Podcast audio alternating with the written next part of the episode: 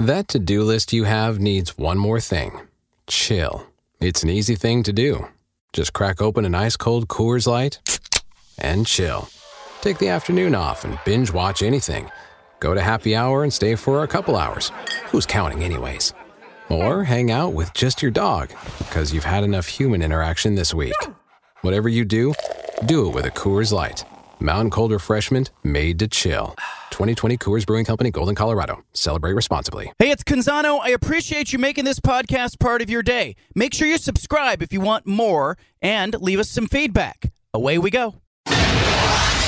Initialize sequence. Welcome to the Baldcast, a production of John Canzano's Bald Faced Truth. I'm going to tread into dangerous territory right off the top of the show today. I did it in print. Why not do it on radio? Nick Rolovich.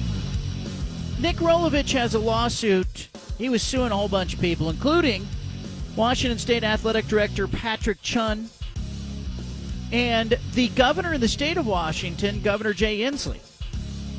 But a judge who hails from the Eastern District, a federal judge, dismissed the lawsuits on that that was against both of those two individuals yesterday. This Rolovich thing, it's disappointing to me, and I'll and I'll tell you why it's disappointing. When I was a kid, we used to go to stadiums, and my dad would park the car on some practice field lot. Like we would go to San Jose State games or Stanford games in the Bay Area, and we would park the car and we had the tickets, and I had a Nerf football, and uh, you know we might tailgate. We weren't fancy tailgaters. My parents might uh, pop some popcorn or bring some hot dogs that they made at home or sandwiches they made at home, maybe some cold drinks, and we'd play catch in the parking lot. I don't know the political viewpoints of the car or the person or the family that was parked to the right side of our vehicle. I don't know the political viewpoints, the socioeconomic background, or the religion of the car that was parked to the left of us. In fact, when we went into the stadium, what we all did, or maybe even the stadium, what we all did was we would take all of these viewpoints that we had in, you know, this was probably late 1970s into the 80s and the 90s. We really didn't see this stuff in stadiums or in the sports ecosystem. And by this stuff, I mean all of our baggage, but we would take all of those viewpoints and we would pack them away. We would pack them away for a couple hours when we went to the stadium. We might uh, go through the turnstiles next to somebody who is a diehard Republican. We might have somebody on the left who was a diehard Democrat. We might have somebody whose uh, socioeconomic background was uh, far more advantageous than mine right in front of me in line or somebody disadvantaged behind me.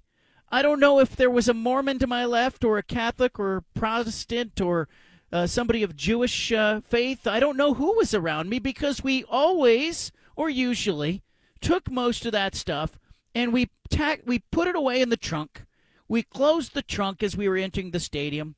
We maybe brought in a blanket if it was a night game, and we would walk into the stadium together and we would root mostly for the same team if it was a home game.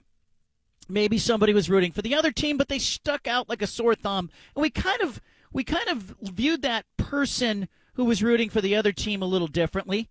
Like you might say, you know, if they were rooting in a way that was uh, not obnoxious, you might say, hey, you know, I could totally relate to that if I was in a visiting stadium. That's how I would behave. Look at that guy. You might give him some friendly ribbing, but it wasn't uh, it wasn't like you wanted to beat that person up inside the bathroom if they were using the urinal, and it certainly wasn't a problem if the person sitting to your right or your left or in front of you or behind you didn't share your viewpoints on things. In, in fact, when you were in stadiums, I think there was kind of a you know you don't have to you have to suspend your disbelief when you go see a science fiction movie like we all are watching you know, Top Gun Maverick, and the thing that makes that movie amazing is, you know, the special effects and and the fact that, you know, Tom Cruise. They make a big deal over the idea that Tom Cruise was doing some of his own stunts, and that you know those were real things that were happening, and we all go, "Oh, wow, that's amazing." But in a lot of other movies, especially movies of my childhood, you know, I'm watching Back to the Future and Teen Wolf, and I don't really think that Michael J. Fox is a werewolf. I'm suspending my disbelief there. I don't really believe that they're time traveling, but it's a cool concept, and I'll roll with it for a couple of hours while Doc Brown is telling Marty that the flux capacitor needs to, uh, you know, hit uh, 1.21 gigawatts in order to uh, generate the power necessary to send him back to the future. Um, you know, you suspend your disbelief. You also suspended your actual belief system to some extent when you were in the stadium. Now, if you saw nonsense, you probably called it you stood up for what you believed in, you still felt your faith or felt your viewpoints on politics at different times, I'm sure, but you were sitting in a stadium with 30 or 40,000 people going, you know, it's it's improbable that we would all see things the same way. Glad we didn't bring those viewpoints into this arena because sports stadiums, football stadiums, baseball stadiums, NBA arenas were places we could go to escape from that stuff. Frankly, I remember gas prices. Oh man, gas was hitting like a dollar twenty a gallon. Oh, there was a shortage. We had to get gas in the night late 1970s based on your license plate. I can remember being in my mom's car. I think she had a odd numbered license plate. It went by the last digit of your license plate. If you were odd or even, you could get gas on this day or get gas on that day. Uh, you know, it was a crisis that was going on. We had hostages in Iran. We had uh, the Ayatollah burning the American flag. We had real unrest. You know, it wasn't different than maybe the world today where there's unrest and there's problems and there's economic concerns and some families uh, really struggling. But when we went to the stadium, we mostly checked that stuff, didn't we? and we said, hey, we're here to root for the same team. We're here to be part of a community. We're here to get away from whatever ails us. And it wasn't, uh, you know, Peter Jennings and World News Tonight. It wasn't Sam Donaldson. It, it wasn't Ted Koppel. It was our football teams, and we had each other. And I can't tell you if the person in front of me, back behind me, or right or left agreed with me on much of anything. And in fact, I didn't expect them to. I didn't need them to. Fast forward to the 2020 decade. You have a pandemic. You've got a football coach in Nick Rolovich who uh, has some viewpoints. He's got his own viewpoints. Again, I don't expect him to agree with me. I don't need him to agree with me. I don't need to agree with him. I think to a certain extent we can acknowledge that uh, the head football coach at a, a, major college university is a leader. And uh, a judge yesterday, U.S. District uh, Court Judge Thomas Rice, he, he essentially said, hey, you do have a reasonable expectation to follow the rules if you are a state employee. And in fact, he, he wrote that uh, you know if you are somebody who is an employee, uh, it is within that employer's right to uh, to uh, perhaps uh, end, terminate your employment if you don't follow uh, the standards that they have for that for that workplace. That's beside the point, though. Like Nick Rolovich got a choice. Like he, you know, he, his viewpoints, I he can have them. My viewpoints, I can have them. I don't have to agree with him, but it bothers me that the athletic director at Washington State gets to be dismissed from this lawsuit. Pat Chun, who I think is a good athletic director, gets to go free unless there's an appeal. It appears that he will not be uh, subject to a lawsuit involving Nick Rolovich. The governor of the state of Washington gets to go free as well. He issued the mandate requiring that state employees be vaccinated. Nick Rolovich said he didn't want to do it. He later cited a religious belief. The judge said you waited too long to cite your religious belief. You can't, uh, you know, there's no reasonable uh, uh, discrimination from a religious standpoint because Washington State didn't, in fact, know you were religious. Uh, that's for the courts. Again, I don't want to go down that rabbit hole. Where I want to focus is the idea that Washington State fans don't get to go free. Not until this lawsuit is long over. Not until uh, a lot of time has passed. Not until Nick Rolovich is probably working off in the NFL, doing whatever, coaching football. Maybe he settles with them. Not before Jake Dickert wins a bunch of games. See, the Washington State fans remain divided. I wrote about it today, and it bothers me. It bothers me that a community that it's as tight knit as the Washington State fan base And let me just go into that for just a second here. Pullman, Washington is a small community. It's a college town. It's a lot like Eugene, Oregon. It's a lot like Corvallis uh, here in uh, Oregon as well. It, you have very few college, true college towns in the Pac 12 footprint. I would argue that Arizona State, Tempe, Arizona is not really a college town. I would argue that certainly Los Angeles not a college town where UCLA and USC play. I would argue that uh, you get the Bay Area, Stanford, uh, Palo Alto, not a college town. Berkeley, not a college town.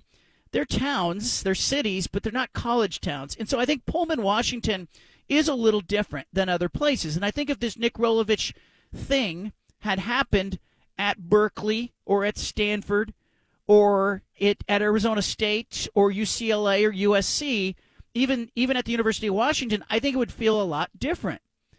It's a community issue at Washington State. It's a small town issue. And I'm told that it's divided the fan base. It's fractured the fan base. I had it was interesting. I had people who agreed that Nick Rolovich had every right to not take the vaccine and people who said Nick Rolovich has no right to take the vaccine, you know, no right to uh, deny taking the vaccine, you know, opposite ends of the spectrum. They agreed on one thing. They agreed that this issue has polarized the fan base.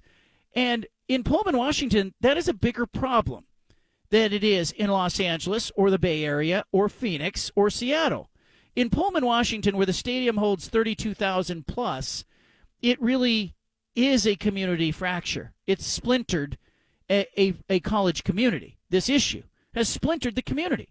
And I keep wondering how long until Washington State fans get to go back to the stadium and not have to hear Nick Rolovich and immediately get their backs up and defend their positions and act like they have to unpack all that baggage that I said should be put away when it comes to a sport event. Like sports is supposed to be glue supposed to be the like the fabric of a community, supposed to bring us together, and yet here we are with a college town issue involving a major college coach in the year of 2021 who decided, hey, he didn't want to take the vaccine for whatever reason he determined was his reason. But the fact of the matter remains that he got fired because of it. Pat Chun, as AD, had to come out and make a public statement. He was real disappointed. The separation process has been initiated in accordance with the terms as specified in his contract. It is disheartening to be here today. Our football team is hurting. Our WSU community is fractured. Today will have a lasting impact on the young men on our team and the remaining coaches and staff. Chun went on to explain how disappointed he was in Rolovich, yada, yada, yada.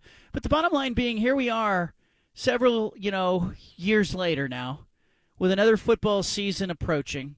Jake Dickert went 7 and 6 last year. You can tell me that winning will heal all things. A little bit of winning probably did heal some of it.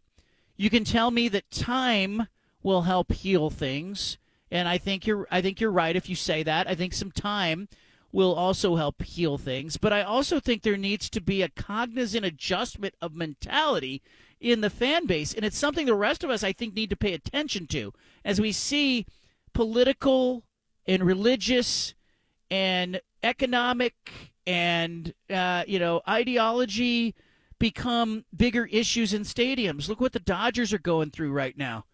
You know, they're just trying to have Pride Day. They want to be inclusive. What happens? You know, they say, okay, this group can't be part of Pride Day. Then they get destroyed publicly for it. And then they say, okay, we're going to let that group in. And then you have players on the Dodgers going, no, wait a minute. We're not comfortable with that. And you know, the Dodgers are in this position where they're running around playing whack a mole with their morality going, okay, wait a minute. We're just trying to find a place that's safe to exist anymore. Like, I think the rest of us can pay attention to this stuff because it does threaten our stadiums. It does threaten our arenas. Whether you're a Washington State fan or a Dodger fan or you know you're you're somebody watching the NBA or the NFL, Major League Baseball, I think I think we need to get back to a place where we can say, "Hey, wait a minute. It's okay that we don't agree. It's okay that we have different viewpoints on these topics we all care so much about. We used to also have different viewpoints on topics, but we would check them as we came into the stadium because we because we accepted, hey, not everybody's going to think like me. Not everybody has my experience. Like I think it's ignorant to to walk around thinking, well, everybody needs to think the way I do. You know, and if you don't think the way I do, then we're really at odds. Like I, you, you talk to me long enough, we're going to find something we disagree on. You talk to me long enough, we're going to find things we agree on too. I think that one of the things that needs to happen is we need to course correct. And I really do hope that the Washington State community, like they're fractured, they're splintered. I wrote a column about it today. If you don't believe me, get into the comment section. Just go to the comment section. I knew it would happen. Okay, I wrote it knowing this would happen. And and I thought, you know, maybe I shouldn't write it. Maybe I shouldn't say, hey, you know what? Maybe it would be good if we all acknowledge that, hey, we're not going to agree, but it's okay to go to the stadium and sit next to somebody you don't agree with and see them as a human being and you know, I and even if you, even if you don't want to hear their viewpoints, don't impart your viewpoints on them. Maybe it could just be like Thanksgiving dinner. Like my dad says, "Hey, we're not going to talk about religion and politics this year. We're just going to eat turkey and be a family." Can we get back to eating turkey and being a family in the stadium? Can we do it at Dodger Stadium? Can we do it at Washington State? Can we do it at Oregon and Oregon State? Can we do it at Moda Center? Can we just get back to eating turkey and being a family for a bit? Like, it's okay that we're all passionate about the things we care about. I'm not telling you not to care. I'm glad you care. I'm also glad that you know you uh, you have you talk to your family about this stuff and and you vote with a conscience when you go to the you know there's an election or a measure in front of you. Vote vote as you see fit. Go to the church that you feel connected to. Work the job that you want to work. Read the books you want to read follow the accounts you want to follow on social media. But when we go into a stadium, can we please open the trunk? Can we take all these things that would make us disagree in the stadium and feel divided? And can we place them in the trunk and close it? Can we go into the stadium together? Can we just say, hey, it's okay to root together? As long as we're not seeing human rights violations and we're not seeing blatant, open, uh, you know, hatred for each other, as long as we're not witnessing racism, nobody should be okay with those things. I think we can agree from a fundamental viewpoint that when it comes to uh, being a decent human being, like we should all be able to find that baseline. But beyond that, mask, not to mask, vaccine, not vaccine, private school, public school, public charter school. Do we really need to have these disagreements inside sports stadiums? I don't think we do. It disappoints me. You know, I had, you know, Washington State is in a bad position right now because you know NIL happens right around the time that the pand- pandemic starts to wrap up, or at least uh, things start to open back up and people start to go back into stadiums. Here comes transfer portal and NIL palooza, and so what is more important than anything in a transfer portal era? You know, you could argue that it's uh, history of your program. You could argue that it's your head coach's profile, your brand of your school we could have that argument, but I think NIL, your NIL collective, is as important as it's ever been. And how is Washington State, a community divided, ever going to come together, you know, with a collective and go, hey, you know, we totally disagree on Nick Rolovich. Therefore, I'm not going to be part of the Cougar Collective. I think it's hurt fundraising. I think it's hurt the program that the fan base is divided. It's a byproduct of this Nick Rolovich thing that's ugly. Like he's mad. He's obviously suing. Feels like he was wronged. You know, I let it play out in the courts. He'll get his day. You know, and, and the university's frustrated with Nick Rolovich. They hired him, and they feel like he, they that he embarrassed them, and he didn't set a good example and didn't follow the rules. That's cool. Let it play out in the courts. It will. But Nick Rolovich was relieved of his duties as head coach at Washington State he filed a lawsuit. He, he included the athletic director and the governor as part of the lawsuit. Judge yesterday threw them out, dismissed those claims. There's still some stuff pending. Nick Rolovich may get a settlement. He may win ultimately on some of these issues. This may drag on and on and on. But what I fear is that Washington State's fans don't get to be dismissed from this lawsuit themselves. We're headed toward another college football season that will be clouded with this division. I'm being told by people on all sides, you know, it's going to take a time and more time and more time, and it's going to take winning and winning and winning. I actually think there's something more fundamental that is essential to everybody coming back together. I think it's just the idea that we can look left and look right and look in front of us and look behind us and go, hey, we're not going to agree on everything, but we're still a community. In fact, that's what a community is. Got a great show today. We're going to be talking uh, about the Pac 12 schedule. TV games are out. Yogi Roth coming up. You got the BFT statewide. Leave it right here. Kickoff times and TV networks uh, were released today for a whole swath of games. Pac 12 uh, early season schedule set. Week zero. Lone Pac 12 game will feature USC and the reigning Heisman Trophy winner Caleb Williams. Home opener against San Jose State, 5 o'clock Pacific time on the Pac 12 network. There to call it will be Yogi Roth and Ted Robinson, and Yogi Roth is joining us now live via satellite. Always wanted to say that. Yogi, welcome. live via satellite. And hey, I thought about you. I went to the gym the other day. I didn't go to yoga class. I know you're a guy who pumps a bunch of iron, man. Yeah. So I went for it with the uh, dumbbell presses. I'm super did you sore bring, right now, by the way. Did you bring a giant, like, one gallon milk jug filled with some pink liquid and walk around with it? Slosh it no, around in there? No, no, not at all. I went with my wife, and uh, it's like it's this class. It's like it's basically like a cardio hit class, but two two days a week. It's like weights. Yeah. So yeah, we threw some weights around. She called me out for not having heavy enough weights, and That's we enjoyed it, and you know, got the heart rate moving a little bit. You know? Isn't it interesting how your workouts change now that you are not like competing as an athlete or even like, you know, when you were coaching? Uh, How different were those workouts back in the day? Oh my God. I uh, well, I, I'll be honest. I like, I, I think as an athlete, I'm curious if you'd agree. Like, we our bodies have this like circadian rhythm to it around the times of the year. Like now is like time to get after it. Like you're throwing down hard. Like I am talking smack. Like with the person I'm working out next to me, whether it's my wife or not. I'm, let's go, let's do this. Kind of like we're gearing up for our own week zero game. Yeah. And and you get inspired too with athletes. Like I follow a lot of these guys, or know a bunch of them uh, in our league, and you know, they're getting after it. Why shouldn't I get after it? So it's definitely not with the weights because I'm like I'm not going to slip a disc, I'm not going to pull up something, I'm not going to pop a shoulder. But the intensity in my own brain at 41, man, is, is just as strong as it was at, at 18 or 19. Yogi Roth, Pac 12 Networks with us. Uh, yeah, all right, the schedule comes out. You got the USC game in week zero, Caleb Williams. Give me an idea, like, you know, and you see that on the, on the calendar. I got to think that you and Ted are, and the crew are excited about that game in week zero. Oh yeah, what, I mean I think the best week zero game in the country. I mean I know Navy Notre Dame I think is in Ireland and that'll probably be in the morning. Uh, but you look at that game uh, against the other rest of the games with the aforementioned Caleb and Lincoln Riley and you know what SC brings back this year. I think it's really an enticing game uh, nationally. And then you look at Brent Brennan, uh, his team will be ready to play. You know, like Chevan Cordeiro, the transfer, he's their returning quarterback. They've gotten some good transfers. Uh, I think he's a coach that is uh, easily capable of coaching in our league or other Power Five leagues. I think he's a rock star. Um, I love his growth from UCLA to Oregon State to, to now being, of course, the head coach and, and doing things that have never been done in the history of San Jose State football.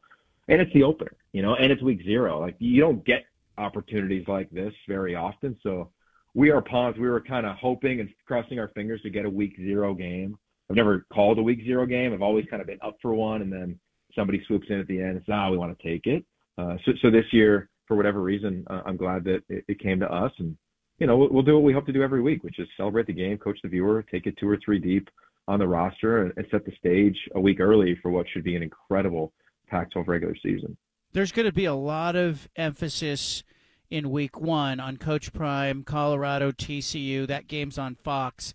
The, but the, I, I feel like that there's some stuff going on around it in the conference. You've got Utah, Florida happening that week. You've got uh, Kenny Dillingham's, you know, debut on the Pac-12 network. You've got, you know, Kalen DeBoer, Michael Penix Jr. That's going to be interesting too. And Oregon and uh, and Bo Nix uh, trying to uh, get you know hit the ground running. But the first two games you call, I believe it's USC twice for you in a row, then Washington, then Oregon. What are you looking for in those like in that four game stretch in your mind? Well, I, I think what's really been cool among you know, that question and, and really since the end of last season is that we're all looking forward to this league playing. You know, like we can't wait. Like, I mean, think of your listenership. Like, obviously you as well. Like, we can't wait to get to games. Like, there's been there's so much dialogue But when you get outside of like the field, um, that just kind of can capture you or bring you down or whatever it may be. So as soon as we get to games, it's like, oh yeah, by the way, it's the most talented league in the country. 25 of the 51 first or second teamers come back. That's more than any other Power Five league. Like it is the most loaded league I've seen in 20 years being a part of the Pac-10 or the Pac-12. I think anybody who's covered this league for 10, 15, 20, 30 years would probably say the same thing. So what am I looking for? I, am looking to watch. Like you look at that week one, you got 9 a.m. It's going to be an epic game. You get uh, UW, Boise State, midday game. You got Utah in a huge rematch against Florida from last year. And then like the sneaky game of the day is Coastal Carolina and UCLA, let alone the other ones. We'll be at SC against Nevada. Like there's some fun games uh, throughout the rest of week one. But when I when I go to there and end up in week four, what I hope happens is that while the rest of the country takes a look at the Pac-12 conference, like the Pac-12 does what it did last year, which is put it on a lot of these non-conference teams because the league is going to be hellish. Like nobody's ever been undefeated in the league, and I don't know if it'll happen again. So I'm hoping all of our teams come through non-conference as unscathed from a win-loss standpoint, from a health standpoint, just to put themselves in a position to take a run at this conference title. You know I think it's going to be ridiculous? I think Bo Nix, given the Oregon receivers. We saw it in the spring game. I was looking on both sides uh, of the ball as that spring game was playing out, and I was like, Oregon's got three or four really scary receivers to go with Bo Nix. I don't know if I've seen a group like that for a while at Oregon. Yeah, it's been a while since they've even had a first team all league player, you know, at, at Oregon at wide receiver It's been a long time, and it's not like they haven't recruited there. You know, to me, whether it's been injury or whether whatever it's been, like it hasn't necessarily been what you just referenced. And and, and I felt the same thing coming out of that spring game. You know, I spent a bunch of time with Tez Johnson. He's a stud. I mean, he might be you know, call him get a chance for newcomer of the year in this league. Troy Franklin last year he was the most improved player on offense, non QB. I thought in the entire conference. He got a chance to dominate, right? Kris Hutson, Traeshon Holden. Like they've got competitive depth now there. They bring in Jurrion Dickey, you know, a midsummer enrollee, right? He's, I'm sure he just got there this past week, like most freshmen have. Uh, dude can just fly. So they they will be they they will be legit. Like I really think picking teams to to end up in Vegas is so hard this year because it's going to come down to a two minute drill. It's going to come down to an injury. It's going that's what a lot of these games are going to be. And I think at the end of the year, it'll be the closest scoring differential we've ever had in this league. Like I, I don't see a lot of like blowouts on the schedule. Like I know Stanford is a rebuild uh, for a bunch of reasons, but you look at every other team, including Colorado now, with all the new faces that are finally on campus.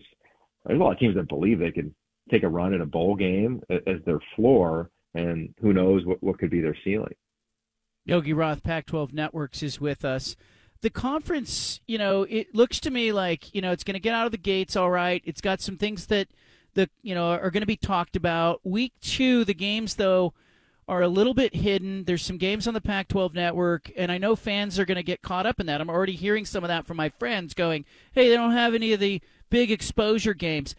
It, will it be enough in your mind, Yogi, that you've got Michael Penix Jr., you've got Bo Nix, you've got Caleb Williams, you got a bunch of ranked teams? Will that be enough for the Pac 12 to look visible in the early part of the season? Yeah. Oh, yeah, man. Look, number one, like if you look across the board those first couple weeks, and Michael Penix is on ABC to kick off the season, right? You look at USC, uh, they play Stanford in a night game on Fox in in the week two that you just referenced. Utah obviously going to have probably the biggest stage, other than maybe Colorado, because all the attention on on Deion Sanders, Coach Prime. You know, Wisconsin, Wazoo is playing Wisconsin on ABC. Like I, I don't agree with that at all. Oregon's going to play Texas Tech on Fox. Cal and Auburn, an awesome matchup um, in in week two in Berkeley. So I, I think the exposure will be there. I also believe this because it's because it's truth is that when Ted and I call a game, let's just say, you know, however many people watch our game, and and I, and I hear from a lot of them, I think they get a lot of context on the team. Same thing with our other production crews, and then when then uh, call it ABC or Fox has our game after that, a lot of times they're calling us and saying, "Hey, tell me more about this story on so and so. Hey, tell me a little bit about the scheme that you just watched."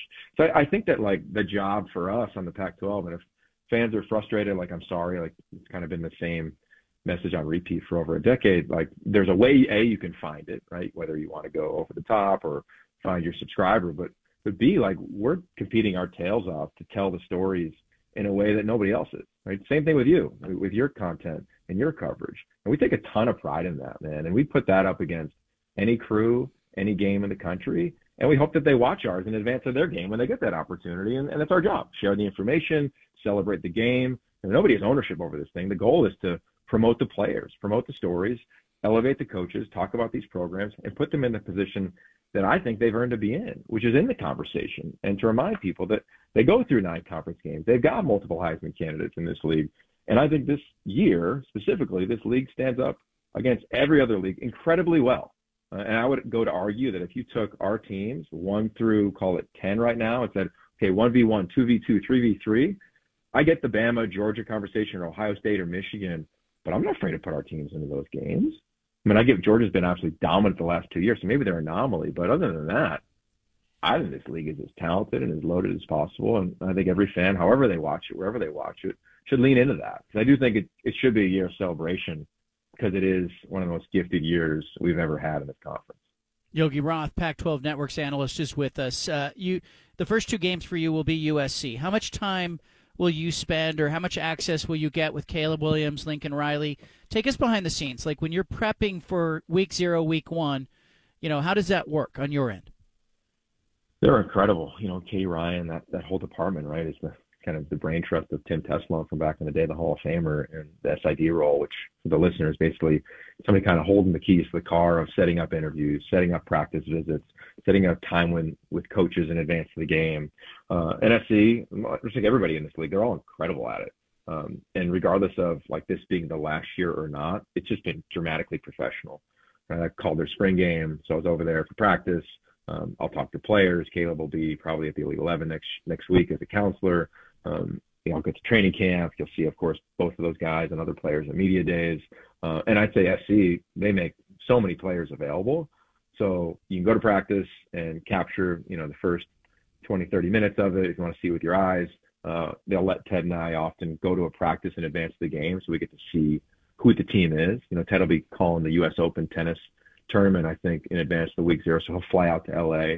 He and I'll go to a practice, get under their hood a little bit, talk to the coaches, talk to some players. And then the day before the game, you always have your production call or production meeting for the home team. So we will go to um, USC, we'll sit down with the head coach, the coordinators, uh, various players, and kind of get in all the conversation pieces, all the storylines that we want to touch upon as we build graphics and packages. And then on the other side is I take a ton of pride, honestly, along with Ted, is we go visit the team that's playing our week one all the time.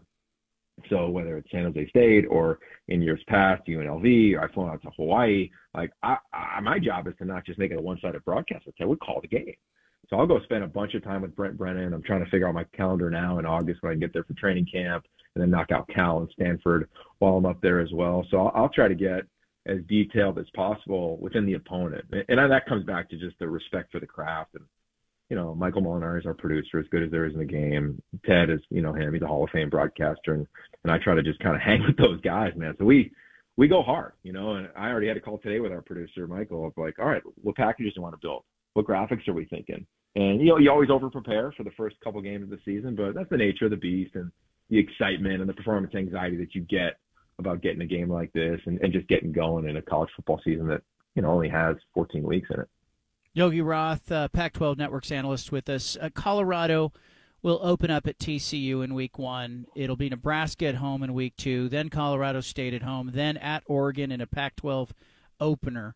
How important is it in your mind? First of all, I want to know what you think Colorado is going to look like on the field because I don't think anybody really knows.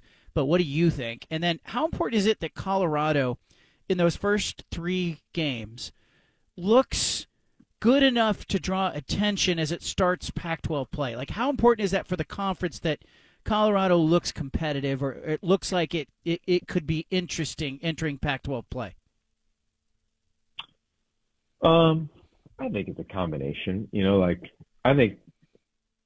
I think Colorado is coming off of a team that that was not good, right? And no one would argue that from what we saw a year ago.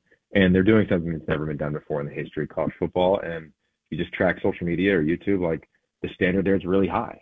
And I got a chance to go out there for spring practice. It's awesome watching the coaches coach, man. They're coaching their tails off. And granted, the, the team I saw in spring is pretty different than the one we'll see in the fall. Like I get to go back there in training camp in advance of their first game, and I think we can't lose sight that it, it is still a rebuild, and it's a different type of rebuild.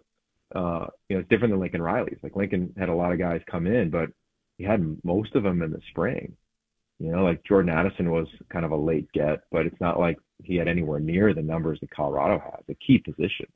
So I, I I'd be curious if I was calling their week one game. The question I would ask Coach Prime and his staff is, you know, how much of your playbook on both sides is in, right? And what ideology did you have? Did you have, was it give them everything, drink from a fire hose, and then find out what they're good at, or is it hey, let's give them X amount of the playbook and let's just be awesome at it and give them more. Because I, do think this will be a team, if they can stay healthy, that will develop as the year goes on. And I say that because they're going to be playing a lot of teams that have already developed. Right? TCU is coming off a national championship. Nebraska, different story. Colorado State is in year two of Jay, uh, of Jay Norvell. Um, and then away we go here with the conference slate of teams that are that are built, especially the first two conference games that they have. So success to me is just going to be like continuous improvement you know, blind trust. That was the line that SC and, and Washington used a lot last year in year one with their dramatic turnarounds. They're going to have to have that at Colorado, and, and they're going to have to get up to speed even faster because the league is so good, right? And and that's why I, I won't just measure success on wins and losses. It'll be on like how are they competing on the third down in the third quarter? What are pregame warmups like, and how focused are guys? You know, what clarity do they have? I'll take inside what I call a game. I always ask the head coach, the coordinator, and the player the same question around the program. Mm. And if they give me a similar answer, I know yeah. this program is on the same page. And I if like not, that. then I know, oh, this is interesting.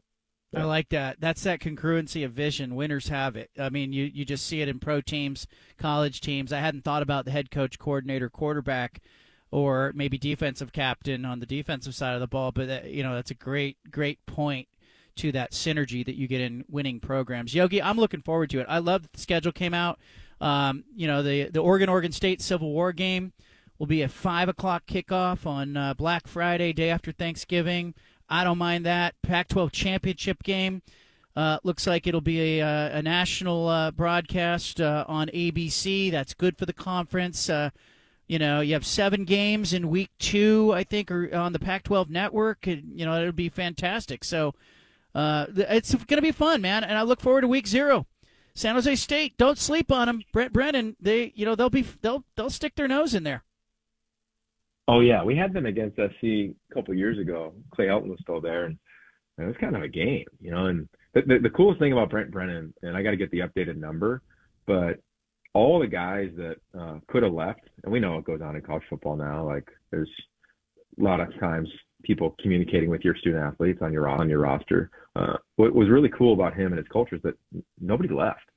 Yeah. You know, I, I got to make sure that, that that number is the same as of now. But a couple months ago, that's what it was when, when he and I connected in the spring during spring ball, and and he's dialed on that man. He's as good as a coach from a culture standpoint, philosophical standpoint, leadership standpoint. I'll save a lot of the good stories for the game in week zero, but he's he's big time, man. I'm a huge fan of who he is, what he's about. And you're right, that that team will love this game in this environment, and SC will too. I mean, this is a championship caliber program, man. It's it's going to be awesome to get there at the Coli. I don't think they, uh, yeah, five o'clock. So it'll be perfect. Be a perfect night here in LA.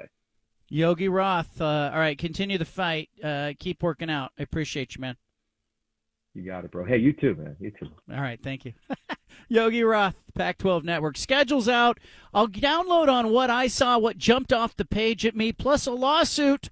Holiday Bowl suing the Pac 12 over UCLA. You better believe it. We'll talk about it coming up. Tomorrow on the show, Sally Jenkins, Washington's Washington Post sports columnist. I was going to say Washington State. Washington Post sports columnist Sally Jenkins, author of uh, like 30 books, will be joining us uh, to talk about her new book tomorrow on the program. Uh, also, tomorrow, we have uh, the creator and the uh, producer that created um, Hoop Dreams, the documentary. Remember, uh, remember Hoop Dreams? Well, he's got a new documentary out. Steve James does. It's called "The Luckiest Guy in the World." it focuses on Bill Walton. And it will be uh, coming up on a ESPN 30 for 30. And uh, Steve James will be joining us to talk about that documentary, what to see in it, the uh, Hall of Famer, and resident deadhead Bill Walton will be at the center of that documentary, The Luckiest Guy in the World. And maybe Steve James even got a word in when uh, he, he visited with Bill Walton. All of that uh, coming up uh, on tomorrow's show. Later this show, in the 4 o'clock hour, Bill Riley of ESPN 700 in Salt Lake City will be joining us from the NCAA uh, softball tournament. Pac 12 dominating some softball with the College World Series there. Utah's in it, and Bill Riley will be joining us to talk about that, plus some college football. That all ahead of us. As the uh, football games came out today, Stephen, I don't know, were you tuned in to the football games, looking to see when the kickoff times would be, which games will be on, where the Oregon and Oregon State games fell, and Pac 12 championship on ABC? The Civil War football game, Oregon and Oregon State, will take place on Black Friday at 5 o'clock on Fox. I think that's, uh, you know, some people didn't like that. I, I actually saw that as, hey, I don't want to I don't want to see a Black Friday game kick off too early. You miss some audience, but a 5 p.m. kickoff for that game could be a very meaningful game in the Pac-12 race. What did what did you notice, or where did your eyes go, or how big a deal is the TV release in your mind? Yeah, so uh, you know I was plugged in, John. Um, you know, writing for uh, 750thegame.com. Check it out. You know, I, I talked about the top five things I saw from the Oregon State schedule, and there's a few things that really stood out, John. And the number one thing for me, Oregon State, they open up the season at San Jose State on a Sunday. It's the only college football game that's going to be on TV. It's a week before week one of the NFL. People are going to be craving and starving for football, and it's going to be Oregon State and DJ Uiagalelei's first game as a Beaver. Now, he has a lot of national notor- uh, notoriety, you know, being the number two prospect in yep. all of high school football. Like, people know this guy. They're going to want to watch him and say, hey, you know what? He failed at Clemson. Can he play well at his new spot? There's going to be a lot of eyeballs on DJ in that first game against San Jose State. And like you said, Brent Brennan's not a bad coach.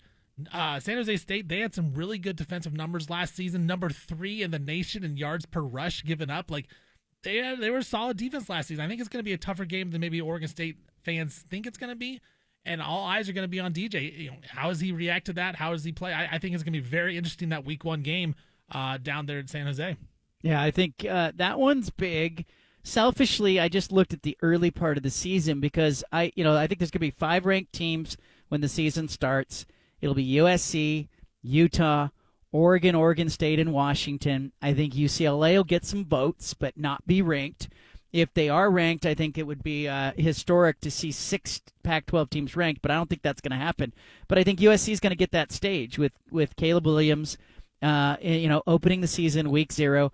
Then I go right to week one. It'll be on a Thursday on ESPN that Florida goes to Utah on a Thursday, August 31st, Rice Eccles Stadium. That is going to be a huge stage for an SEC opponent coming to Utah. I think I'm really into that and seeing what happens there. Then I'm pivoting to that Saturday. I don't know if there's I don't think there's a bigger game in week 1 in America, let alone the Pac-12 conference than Colorado playing at TCU on Fox. It'll be a big noon kickoff on the East Coast, which means 9 a.m. Uh, on the West Coast, 10 a.m. Mountain Time. Colorado and Coach Prime in Week One. Uh, I know the same day on the Pac 12 networks, Portland State's going to Oregon. Apologies. That's not where America's tension is going to be. Uh, that's a big game, $545,000 guarantee game for Portland State. That's an important game for their program. Oregon will want to uh, keep everybody healthy and win the game, advance to week two. Uh, later uh, on uh, that week one, Boise State's going to Washington. ABC took the game. I think that's interesting. I think it's definitely a vote of confidence for both Boise State and Michael Penix Jr. There's some intrigue there. And uh, I think as you look later into uh, the schedule, I'm not like Yogi Roth. I'm not into UCLA Coastal Carolina 7:30 on ESPN on Saturday night. Not, not as much as I am into seeing what the heck Colorado plays like. Uh, you know, as they start their season, and then Oregon State's playing, as you mentioned, Oregon State's playing a Sunday game on CBS. It's wonky college football on a Sunday, September 3rd, 12:30 kickoff Oregon State at San Jose State. And again, don't sleep on the Spartans. Like, I think Oregon State is better than San Jose State, but the Spartans will be coming off a game against USC. So they're going to see USC and Oregon State in week zero, week one. And, you know, that's where I am in week zero, week one. But then beyond that, it is Colorado's second opportunity. They will also be the big noon kickoff in week two with Nebraska going to Colorado. So Coach Prime's presence at Colorado paying off big time. And then it'll be Utah Baylor at 9 a.m. Pacific time. So at 9 a.m., you're going to have Nebraska, Colorado, and Utah Baylor both early. And it's the same weekend, week two, that Oregon goes to Texas Tech. Games on Fox at 4 o'clock in week two. Big, big game for Dan Lanning. And in fact, if Oregon's going to have a magical season, I think week two is the key at Texas Tech. It's a very winnable game, and the key to Oregon being 3 0 in non conference play. All right, coming up, uh, we will talk with Bill Riley of ESPN 700 next hour. I got the uh, I got the father-in-law onto the Mission Impossible series. Tom Cruise.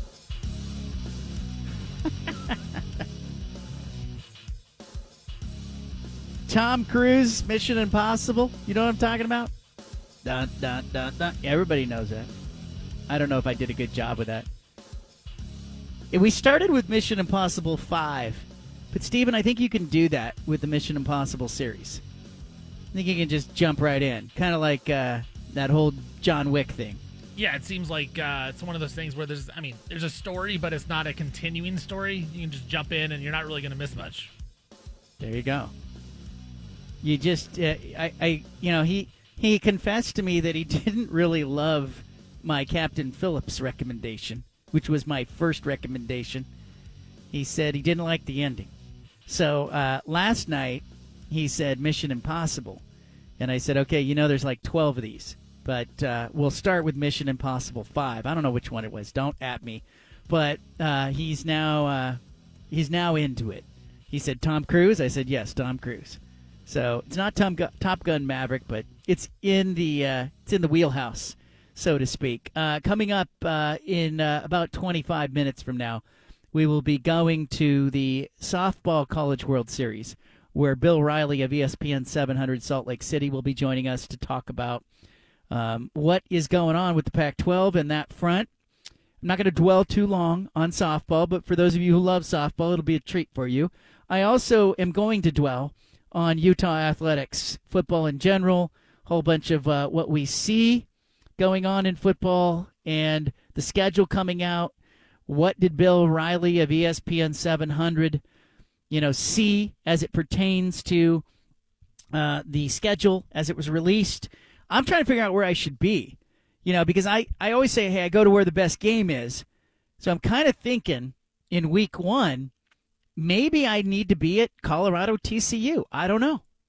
Rather than the in state games, Portland State, Oregon, or even Oregon State's game against uh, San Jose State on that opening Saturday or Sunday. Uh, I'm leaning a little bit, thinking maybe I got, maybe I need to be where Coach Prime is in week one. If not in week two, I think I will be at Texas Tech, Oregon. I think that's the place to be for me. But I think there's some questions. You know, uh, you have you have Florida host or going to Salt Lake City to play Utah. Does Florida know how hard it is to play there? If they don't, they're going to find out. I would say they don't, John. I saw this stat. Florida hasn't played a non-conference game outside the state of Florida since 1991. Wow. I, I don't think they're going to know. I don't think you quite get it until your team's played there. And I can tell you, I didn't get it until I saw visiting teams come in there. It's uh, it's you know, it's like when you watch a western movie, and they're moving uh, on horseback through a canyon, and they come through a narrow passageway, and you go, this would be a really good spot for an ambush. And lo and behold, they go, let's camp here. Uh, that's what Rice Eccles Stadium is when you walk in there. Uh, coming up, I will tell you more about the lawsuit that the Holiday Bowl has filed against the Pac 12. They're suing the Pac 12 over UCLA and the pandemic season where UCLA said we don't want to play the Holiday Bowl. I'll tell you what that's all about and what I know about it. Uh, but before we get to that, let's play some Punch It audio. We interrupt this broadcast with a special announcement from the Bald Face Truth headquarters. Hey, we're all about truth, justice, and the American way here, okay? Which is why we've spanned the globe and pulled the top audio cuts of the day. You're going to hear little snippets of sound. Hey, it's time for Punch It Audio. Presented by First Call Heating and Cooling. Well, what should Portland do with the number three pick? Are the Blazers going to make the pick and force Damian Lillard's hand, or what are they going to do? It is the subject that everybody wants to talk about this offseason. Punch it. Quiet. The number three pick that the Blazers acquired in that draft lottery really is a fulcrum point as we look going into this NBA offseason. Dame has indicated he does not want another young player. He wants a, a, veteran who can help him win now. But the trade options versus the upside of keeping that number three pick are enormous for the Blazers. And which direction that they go, or if they try to split the middle, if they try to keep the number three pick and keep Dame Lillard, is that ultimately going to lead them into a corner with Lillard where he would have to make something go, um, you know, try to make a demand? So it's probably the Portland situation is probably the most fascinating situation heading into the NBA offseason. That's Brian Windhorst, ESPN, talking about the dilemma that the Blazers face. Uh, I think it's a bit of a poker game. Damian Lillard saying he, you know, he doesn't want to, doesn't have the patience to be here in Portland alongside another 19 or 20 year old player who's drafted to save the franchise. And you know, the the point being, hey, it's invest in me or invest in your future. I just kind of wonder if, you know, does it depend on what kind of player they get? He reportedly was at the Blazers pre draft workout that was held today to watch uh, a couple of players work out. I guess it wasn't a pre draft formal Blazers workout, but he, he watched alongside Joe Cronin as the as a couple of players were working out. So I kind of wonder if the franchise might try to spin this and switch pitch Damian Lillard, so to speak, and maybe have him participate in watching young players with the idea, with an eye towards getting getting him excited about you know seeing a good young player alongside him.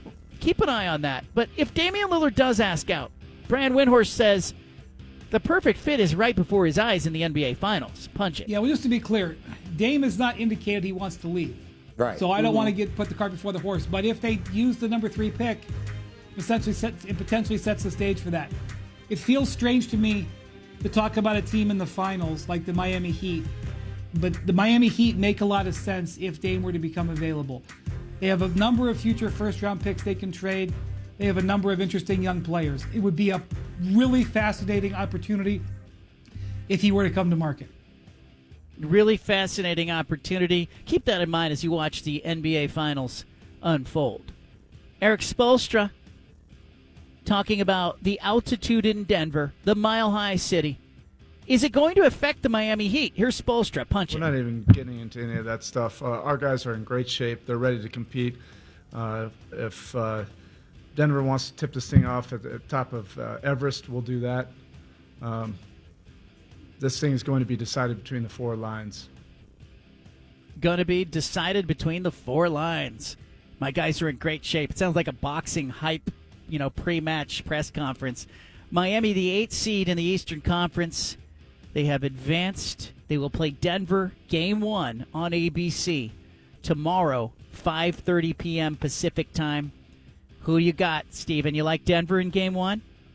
Yeah, I like Denver uh, in game one. I don't feel great about it though. I, I you talked about this yesterday. This is a spot where Miami, everyone's counting them out already, including myself. Jimmy Butler's done it all season long, all playoffs long. Man, I I like Denver a lot. I think they're I think they're a much better team. But would I be surprised if Miami pulls off a game one upset? Not a, not in the slightest. Denver's been off for a long time. This is the first time they'll be in the NBA Finals with the spotlight on them. I think it's a different stage, and uh, it's one of those things you talk about. Utah, you have to get used to it playing at Utah. I think playing on the biggest stage in the NBA Finals, you got to get used to it. So game one, I think Denver may come out a little uh, a little choppy, and that's where Miami can take advantage. Keep an eye on that game one.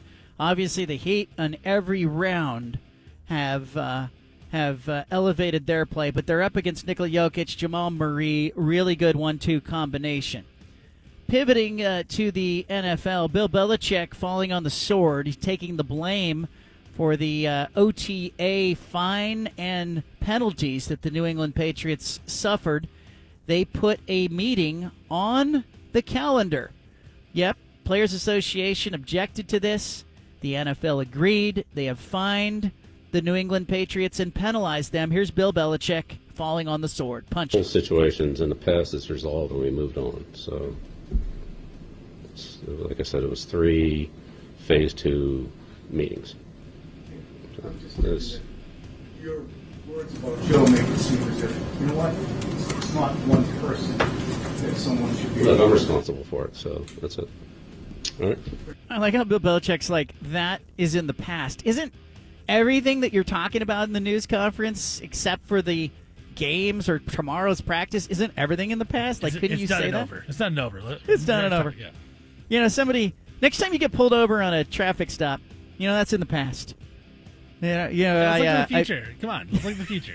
I, I flagged you for going, you know, eleven over the speed limit. Officer, uh, with all due respect, that's in the past. I take responsibility for it. Let's move on. See how that goes. See how that happens. Rick George, the Colorado AD, has been speaking lately. Coach Prime, the portal, Colorado taking some heat on that front. The athletic director is pushing back. Here's Rick George. Punch it. Well, look, I mean, the NCAA put that rule in place, uh, you know, for coaches to be able to change their roster. Um, was it more than usual? Probably yes. But, you know, if we recall 18 months ago, we had 27 of our players that left on their own volition, that there wasn't a lot of uproar other than they were pointing it at us or why are you letting them leave? So, you know, there's a rule in place. The transfer rule allows flexibility in that. And, um, you know, uh, it was put in place so that coaches in their first year would have an opportunity to change their roster around. And coach has done it, and he's gone out and got some really good, um, you know, student athletes to fill those voids. And um, you know, I'm looking forward to the summer and the fall and how they're going to build culturally and as a team uh, heading into the 20 uh, our hundredth season at Folsom Field.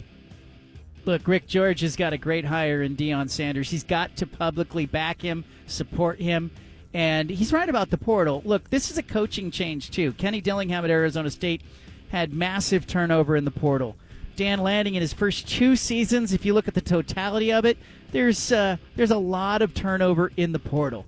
Let's not hate the player. Let's look at the system. I'm not going to say it. Let's look at the system and let's have issues with the system, not Coach Prime, who's playing within the rules that were established. Speaking of rules, Joel Klatt talking about name, image, likeness, NIL. Is it a problem? Klatt thinks it could be a problem. Punch. In a lot of cases, the money that these kids make in the next year, two, or three will be greater annualized than any future year of their life.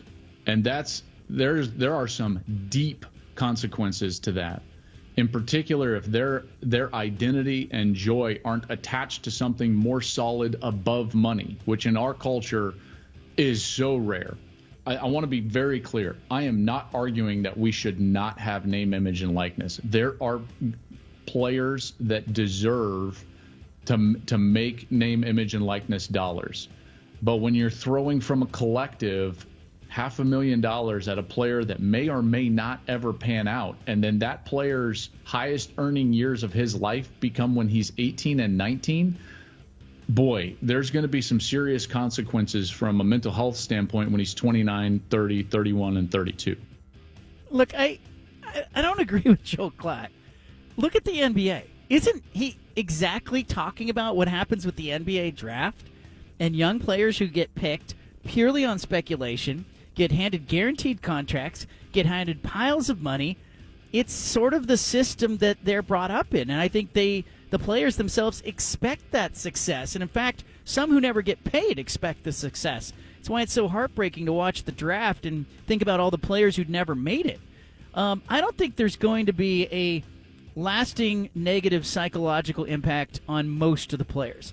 I think if you are having a psychological issue with never reaching your expectations, I think you're probably prone to having that anyway. I don't think that NIL is the reason. I don't think the NIL is going to be the problem. I think the fact that they're getting money probably in some respects makes it a little easier for them to take, but um, I don't see this as a lasting negative impact want- the way Joel Klatt does. I'm going to push back on you a little bit, John, because I think it's a little different than the NBA. Guys that don't get drafted, they still have opportunities to play in the G League. They have opportunities to play overseas. There's tons of professional leagues that these guys can go make money in. In the NFL and the NCAA, if you struggle playing football, there's there's really not many other leagues. I mean, I know there's XFL, USFL now. Like, are they going to stay here, Canadian Football League? But like, really, there's really not many leagues. Like, if you don't make it, what else are you going to do? And so, if you make all this money in college and then you fail, like that has to have some type of impact on you. Yeah, and I think, yeah, yeah, but I think that failure is there anyway. And if you're getting money, at least don't you go, hey, I got paid, it didn't work out for me. Like, I think we're talking about similar ages 19, 20, 21 year old young individuals in the NBA. I think the, the hardest part for some athletes, young athletes, is that they expect to get drafted. They expect the success, they expect the guaranteed contract, and when it doesn't happen, I think then you have an identity crisis. But I think if you walk away with uh, with some money in your pocket, I don't think the money is is the problem. I think the expectations were the problem. Don't you think that athletes, like you've been around athletes, Stephen, like you know, coaches have had players put their heads down, close their eyes, raise your hand if you think you're going to be drafted. Every hand in the room goes up. You know, Yeah. and nobody has a realistic viewpoint at that age. That's very true. And so I do think it's like Klatt said. I agree with him that it's good that these guys can make the NIL money, but I do think there could be some problems down the road, especially for you know, especially for football players. Because I think it, basketball players, there's a lot more chance you can play professionally and play until you're in your 30s. It- it- you know, I was told this numerous times. If you're looking to play overseas and you find a good spot, you find a good um, a good club over there, like you can play there for a long time and they will treat you really well. You got to find that though. You got to improve yourself and get to that level. And I think in football, there's not those spots, and so it could just be like because you know, like you said, in this culture, we think money is the most important thing. If you're making you know five hundred thousand dollars as a twenty year old, and then as a thirty year old, you're making nothing off of what you're supposed to be doing for the rest of your life. I, I don't know, man. I just I think that could be some some trouble, and it's also one of those things where we've just started with this NIL thing. There's gonna be an opportunity. There's gonna be a spot where someone gets some money from a collective, they don't perform, and that collective's not happy about it. Oh yeah, and I think that's coming. And I, I also, I kind of wonder if the coach though ends up the problem. Like it becomes a bigger headache for the coach. Hey, you brought this guy in, we invested money in him, I put my hard-earned dollars in him, and you know he's not playing. Why, coach? You know, are you a bad evaluator of talent? Because the coach sold those people on that Yep. player, right? I Like they're need going, that guy. I need him. Yeah. I gotta have that guy. Uh, speaking of talent, Amen Thompson uh, could be a could be a candidate for the number three pick. He's moving up on some draft boards. Played for Overtime Elite the last two seasons. Six foot seven, 20 years old. Worked out with his twin brother in Portland yesterday. Damian Lillard was at the workout. Here's Amen Thompson talking about his prognosis in the draft. Punch it. Dame, Dame's the point guard, uh, more of an off-ball role, um, a connective piece, just doing the little things, defending, being a lob threat, cutting, and um, I could be a secondary playmaker. So that way. There he is, Amen Thompson, moving up on draft boards. I think it's interesting that Lillard is there. Steven, I don't want to read too much into it, but Damian Lillard being there for these workouts, is this a sign that the Blazers are trying to get his input? Maybe see if one of these guys moves the needle for him, or is this just, hey, Dame's got nothing else to do, he might as well go to the practice facility and see what's what? I think I think it's I think it's uh, they're trying to convince him a little bit that there's some guys out there. Uh, Amen Thompson, he is by all accounts going to be a top five pick. Like he will be, he won't be there for the 23rd pick. He'll be there for the three pick. And so I think they like him. They think he could fit next to Dame in a couple seasons, even if Dame is not as good as he once was. And they want to get his opinion on it because I, I just feel like this market for the third pick in the draft may not be as good as Blazer as the Blazers and Blazer fans think it's going to be. They may not be able Hmm. to get that guy, and so they may be forced to draft a guy at three. And so they want to look at all different options, whether Scoot's gone or Brandon Miller's gone. It could be Amen Thompson who moves up, really good athlete, six foot eight, uh, very intriguing player. So I, I, think they're trying to get Dame's impact and his uh, his feedback because they do want Dame part of the franchise. They don't want to trade him, but I think they uh, they need his or his uh, feedback on it. Yeah, and I think you know the Blazers should be looking to see what's out there, and if Lillard is the guy that they view as you know in the way of uh, a possible player that they could see as a difference maker, they need him there. You know who has their eye on Lillard though? If he's on the move, uh, the Utah NBA fans. I've talked with Bill Riley of ESPN 700 about Damian Lillard. You know, again, he went to college at Weber State. They're familiar with him. There's some sentiment there, and maybe some growing enthusiasm that the Jazz might get their hands on Lillard. We'll talk to Bill Riley about that. Plus, the College World Series softball team's got a Pac 12 flavor to it, Pac 12 football schedule, all that ahead with Bill Riley ESPN 700 coming up next. Our next guest is big time. In Salt Lake City, you don't go anywhere without hearing the voice of Bill Riley, ESPN 700. You don't go to Rice Eccles Stadium. You don't go to the Huntsman Center. You hear his voice even when you're in the parking lot, warning you to leave your umbrella in the parking lot. Bottled water must be sealed, all of that business. I'm a frequent guest on his show in Salt Lake City. And in fact, the last time I was on, Bill Riley and I talked about Damian Lillard possibly like would he be a good fit in Salt Lake City? Now, Stephen, before I bring on Bill Riley, I told him I thought Lillard had two, maybe three good years left.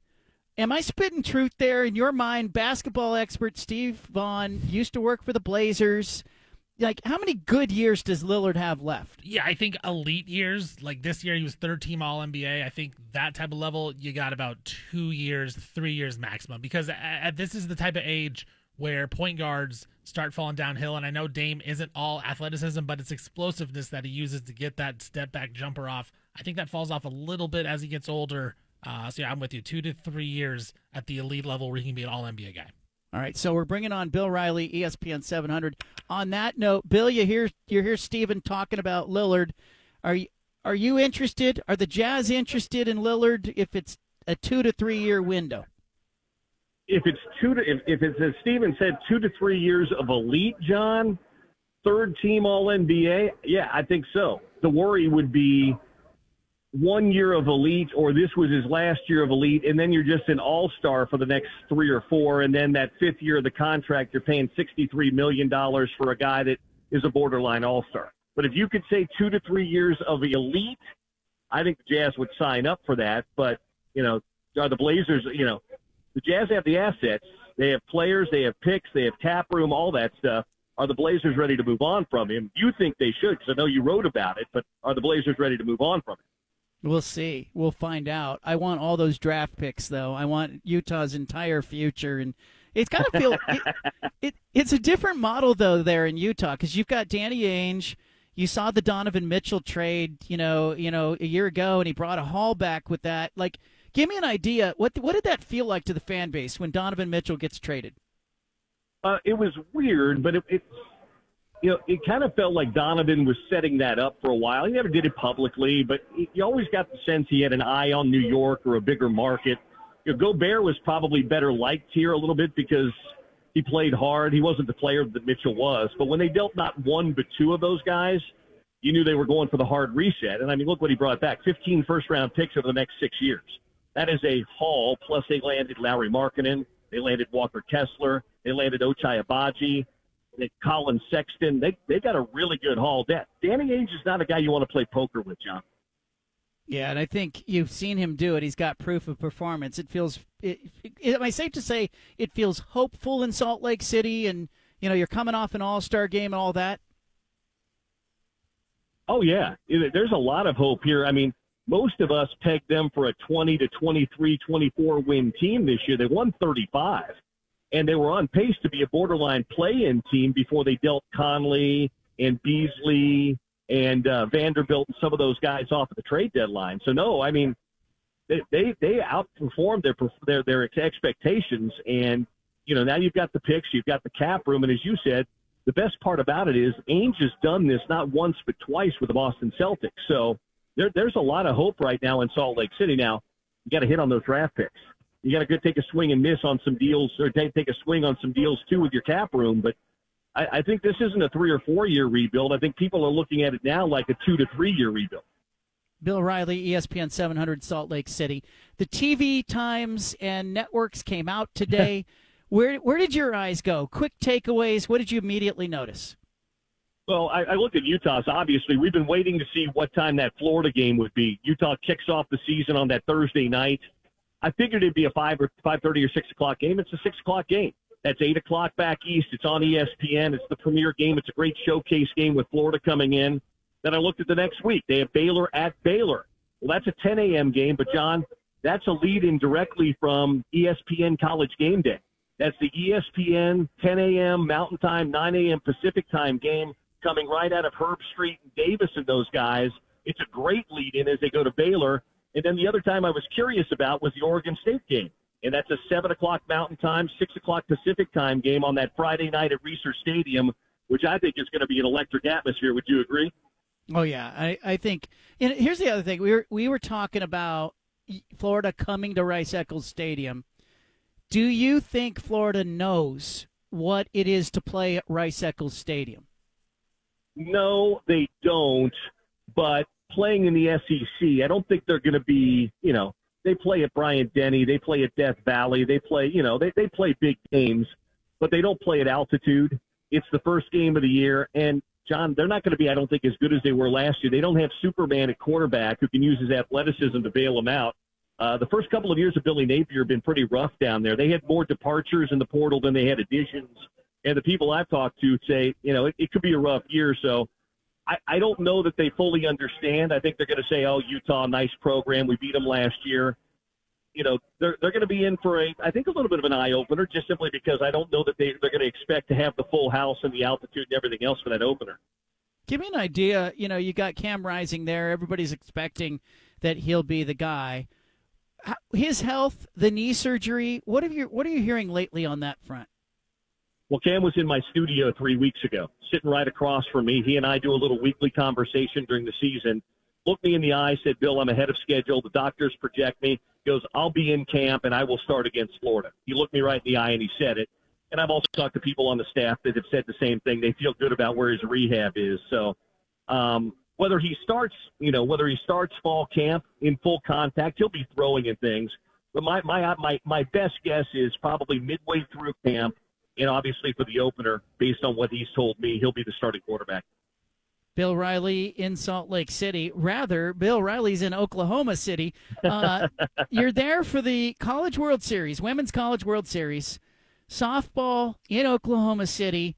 Pac 12 flavor on this thing. Washington, Utah, Stanford, all present there. Set the scene for us, Bill. You get into Oklahoma City.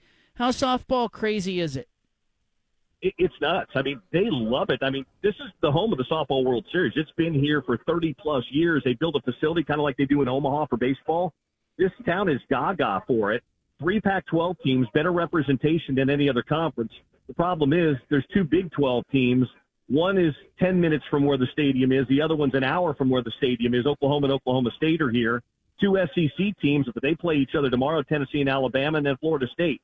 It's a great setup we usually don't do softball, John, but th- th- there was such a vibe this year around this program, and they got the super regional last weekend. We did the games in Salt Lake, and they said, "Hey, let's let's go do let's go to Oklahoma City." So I said, "Sure, sign me up. This is fun." The vibe and the buzz. I was just over at the stadium a little while ago watching some of the practice. It's really really cool, and you know, I, I never thought I'd be doing college softball World Series stuff, but here I am, and I'm I'm excited for it. The you know the Pac-12. Did you see this coming? That you know, the Pac-12 would have three teams in the College World Series: Stanford, Washington, Utah. I mean, you know, how big was Utah softball at the beginning of the season? Well, Amy Hogue, so they were picked eighth, John. Not no nobody in the conference thought they'd be much. Amy Hogue told me she's the head coach. The last time Utah was in the World Series was 1994. She was the star player on the team. So she's led the team that she was she was the star on back to the World Series 29 years later. She thought they'd be really good. I don't know if she thought they'd be World Series good, but they swept Oregon at Oregon this year. They swept Stanford at Stanford this year. Then they beat Washington, who took two out of three from them in the semifinals, and UCLA, who swept them in the finals to get here. And if anybody thought that somebody was going to be here, people thought it was going to be UCLA. The Bruins got swept at home in the regionals. They didn't even make super regionals. So it's been a big year for Utah all the way around. They have nine conference tie or co-champion co-championships or outright championships this year. It's been the best year athletics has had in their 12 plus years in the in the uh, in the uh, Pac-12. I want to give some love to the team, to the players, for people tuning in. Uh, for you know, obviously Utah will play Washington in uh, the opening round tomorrow. It'll be, uh, I think it's 6:30 p.m. Pacific time on ESPN. Yep. So you'll be head to head with maybe some NBA Finals Game One, Bill. But what do you know about Utah versus Washington? I don't like to see two Pac-12 teams playing each other early, but uh, I guess we'll figure out who has the inside track right away. Well, it's not only that. The other Pac-12 team has to play the most dominant team in the sport. Stanford's got to play Oklahoma, who's won 48 straight games and have a de facto. They'll have 10 of the 13,000 fans there tomorrow. Will be Oklahoma fans. It'll be a good matchup. I was talking to Amy Hogue about it today on my show, and she's like, "Hey, Washington is really, really good. They beat them two out of three in Seattle, and then Utah came back and won the one in the Pac-12 tournament. She looks at it as a really even game. Somebody's got to make a play, but you know, these two teams have played each other four times, went two and two this year. Washington can really hit it. I mean, their leadoff gal is so very good. Baylee Klingler, she's outstanding, All American player. Um, you know, I, I didn't see that series. I saw the semifinal in the Pac 12 tournament. Coach tells me it'll be a close game down to the very end. I'll take her word for it. I don't know a lot about softball, but I know that it is an exciting game to watch and that it moves fast. I grew up in a baseball family. Uh, man, it, just some of the natural things you see in baseball don't apply. But I do find myself as I'm flipping around watching sort of the bang bang fast paced, don't blink nature of the game. Like, what do you get when you watch a softball game? Same thing, John. I grew up playing baseball. I didn't have a baseball professional father like you did, but I was around the game. I call a lot of Utah baseball the Pac 12. Last weekend was the first softball I've called since doing high school softball back in my early broadcasting days. I love it. The game moves. They don't, you know, even though the pitch clock is in baseball, it still plods along this softball moves fast. It's quick. It's exciting. There's a lot more energy. The stadiums are smaller. There were 3,000 for all three games last week for Utah. Record attendance. I, I love it. I, I, I just, I've, I've had a blast doing the last weekend or so. But to what you said, it's a different game, but there's some similarities. If you're a baseball person, you'll like the energy and the fast pace of it. And I, I just, I've had a blast doing it. Yeah, I, I think it's going to be fun to watch. I think uh, from a Pac-12 standpoint, when you're talking about you know a limited number of teams and you've got three entries that are uh, pushing towards uh, you know trying to get to the final, uh, you also you know Bill, I think you know you do soccer, you do all the University of Utah things, you host your own show. Um, I'm one to talk, but give me an idea of the balance you find in your lifestyle and your work-life balance, like where do you go to kind of find that? Well, I'm not doing as much soccer this year, so I'm finding a little bit more balance on weekends. But, you know, John, I try, you know, this is a big outdoor state, a lot like Oregon is. I try to get away with my kids, do some hikes, do, you know, if I get a day or two off during the week, I am thrilled by it. But the older I get, as much as I love my job, I'm trying to trying to find that balance a little bit more. So a little bit of outdoor stuff, a Saturday or Sunday that's off is fantastic for me. But you're kind of like me. You love what you do. I get to get, bring my kids who are older now to games when they want to go and incorporate them in it just a little bit. So where I can find a day or two off, it's a lot of fun. But uh, you and I get to do something we love for a living and be around, you know, being around collegiate kids too. Not as much the professionals, but the collegiate kids. I think it kind of keeps you young and energized. I kind of like that part of it too. Best interview, University of Utah football team not named Cam Rising? Oh, best interview not named Cam Rising. Go through it real fast. Oh, Junior Tafuna, all Pac 12 defensive tackle. Very, very good interview. Outstanding interview. And then Keaton Bills, who will be an all conference left guard. He's the guy with the long hair on the offensive line, kind of the regulator. He's an outstanding interview, too. Love that. Bill, I appreciate your time. Good luck there in Oklahoma City with this event. I hope your team plays on and makes it enjoyable and fun for you. But uh, Washington against Utah in the Women's College World Series tomorrow, 6:30 p.m. ESPN. Check it out. Bill Riley, thank you. John, you're the best. Talk to you soon.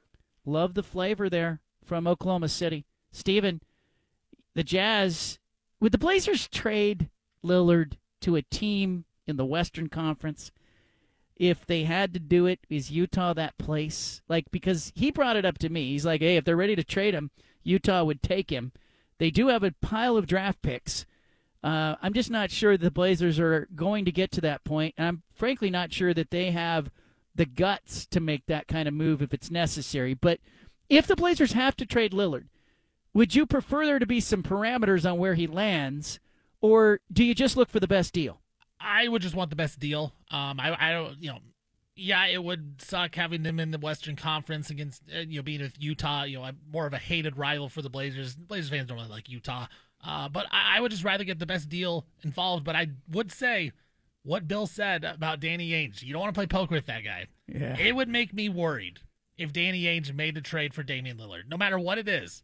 I, would, it's, it, you know, I would feel like the Blazers are going to lose that trade just because Danny Ainge is so good and he, you know he knows something that no one else does. I, it just would worry me, but no, John. I think anywhere you can get the best deal for Dame if you're looking to trade him. I think you do that, and I don't, you know.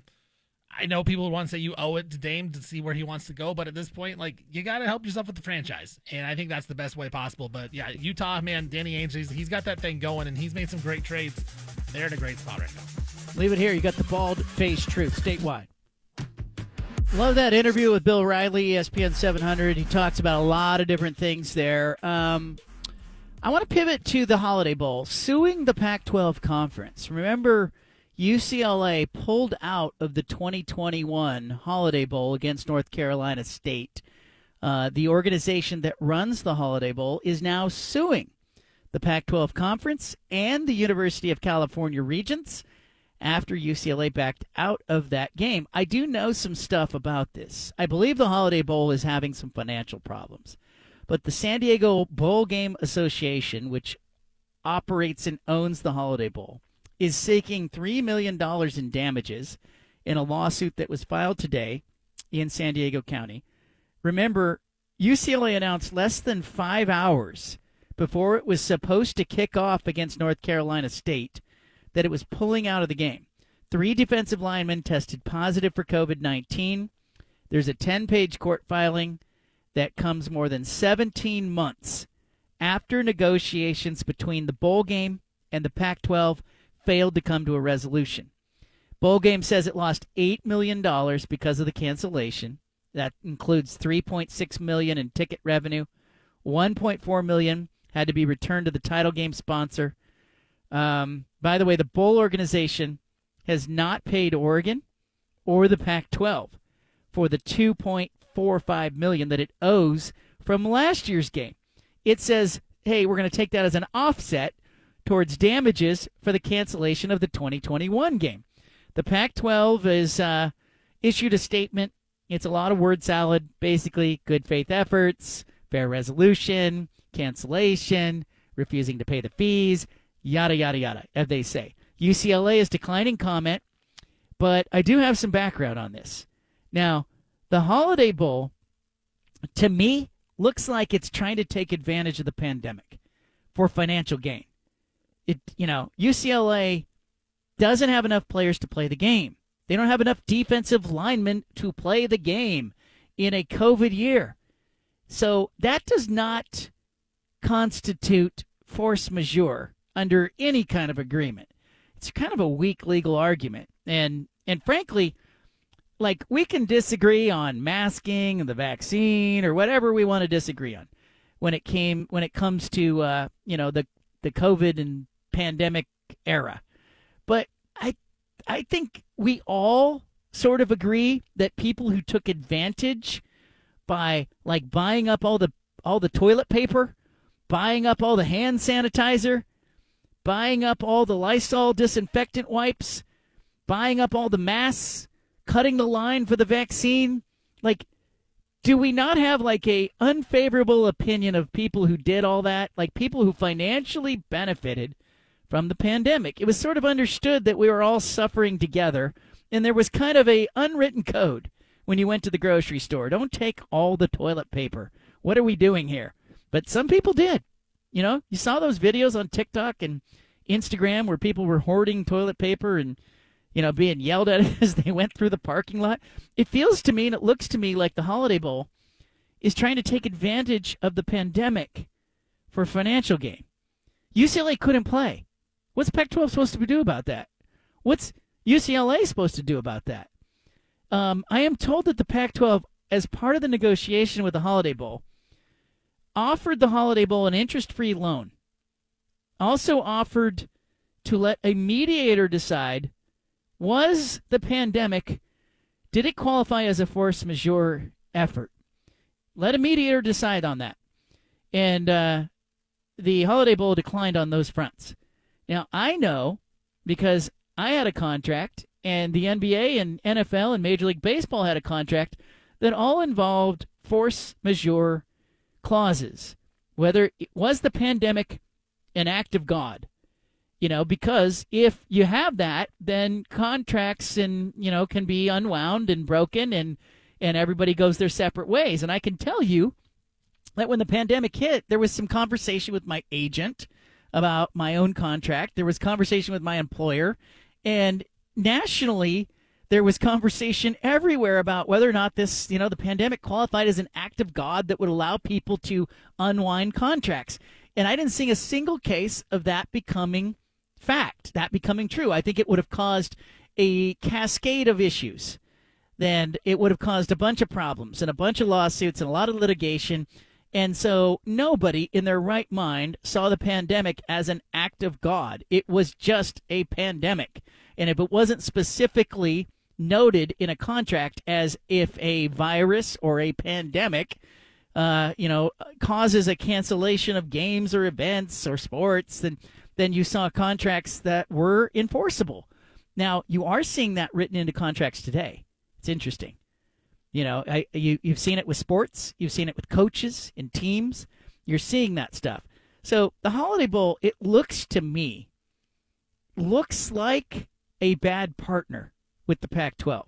They've been a long-standing partner, and the Holiday Bowl looks to me like they're trying to take advantage of the pandemic. Going, hey, look, UCLA couldn't play.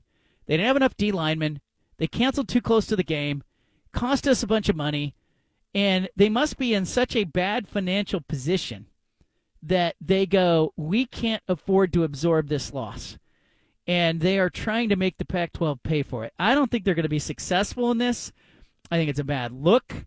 I'm going to look deeper at it, but, you know, I, I don't have a great affinity for the bowl game people themselves, but most of the time, the bowl games, it's kind of a racket.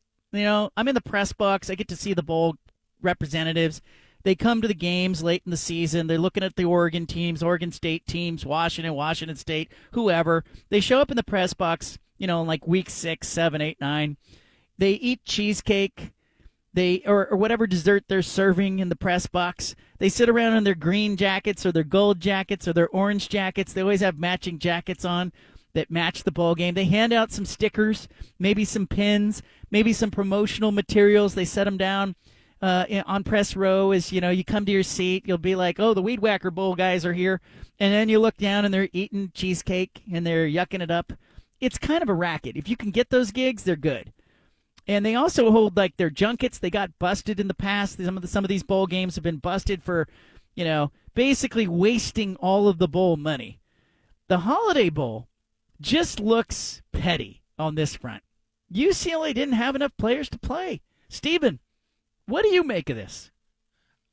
It's tough because it was it's like you said, it was during the pandemic when things were so heightened, you know, it's still unknown of what was exactly happening just around the world and so for UCLA not to have enough players like do, do expect them to go out and play not health-wise and it's not even this at that point it's like your body like your legs and your arms and you're like risking stuff for life i, I don't know I, I i don't side it seems like it's a money move um, by the Holiday Bowl, and they're just upset that that happened. But I don't know. I just feel like it's a it's a tough spot because at that point in time we just didn't know what was happening, and there was so many questions. There was protocols everywhere, and I mean, I I don't know. UCLA just didn't have enough players. Like, what are they supposed to do? Just grab random people off the street? You can't do that. Yeah, and I think too. You know, I look back at UCLA during that time, and I kind of say to myself, look, like we all had to have a little bit of grace with each other. You know, we had to. It it was different. It was new. I never been anything been through anything like it. Like I was laughing because a couple of months ago Anna and I stumbled onto this list and it was kind of this list of like a grocery list she sent me to the store with when the pandemic first started and there were ridiculous items on the list cuz we didn't know what it was. We didn't none of us knew. And I can remember going to the store and kind of I was there before everybody else was there, and I wasn't sure what to buy because we didn't know how long are we going to be locked down. What do we need? Like, and I can remember like other people in the store struggling with the same stuff and having conversations with people as I kind of moved around the store going, am I buying food for like four days or am I buying food for 40 days or what, you know, what is going to be at a premium here?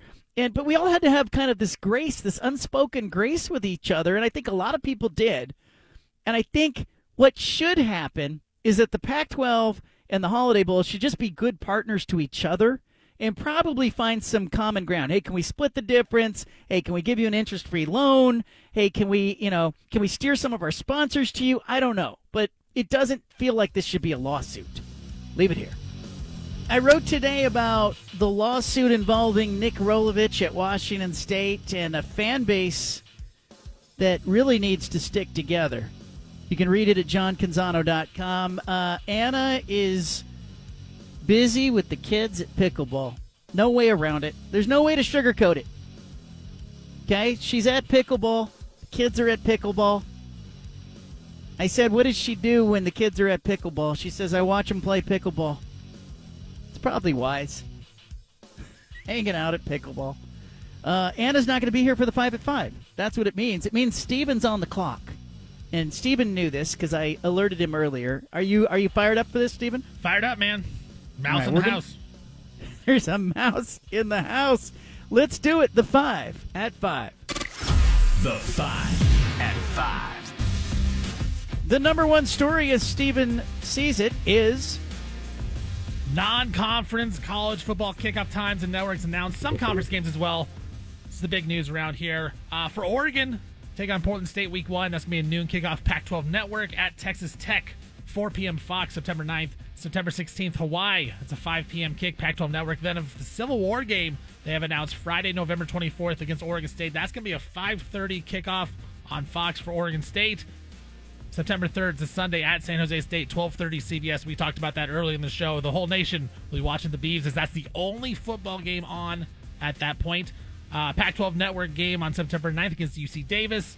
FS uh, FS1 game against San Diego State in Week Three. That's a 12:30 kickoff, and then they play Utah another Friday Pac-12 game. Last year was Washington up in Seattle. This year uh, in Corvallis against Utah. That's gonna be a 6 p.m. kickoff September 29th, which is a Friday on FS1, and then the uh, Civil War game, like I said, and also some uh, other news. Coach Prime, Colorado, big noon kickoff for their first two games of the season. John, both games, TCU and at home versus Nebraska.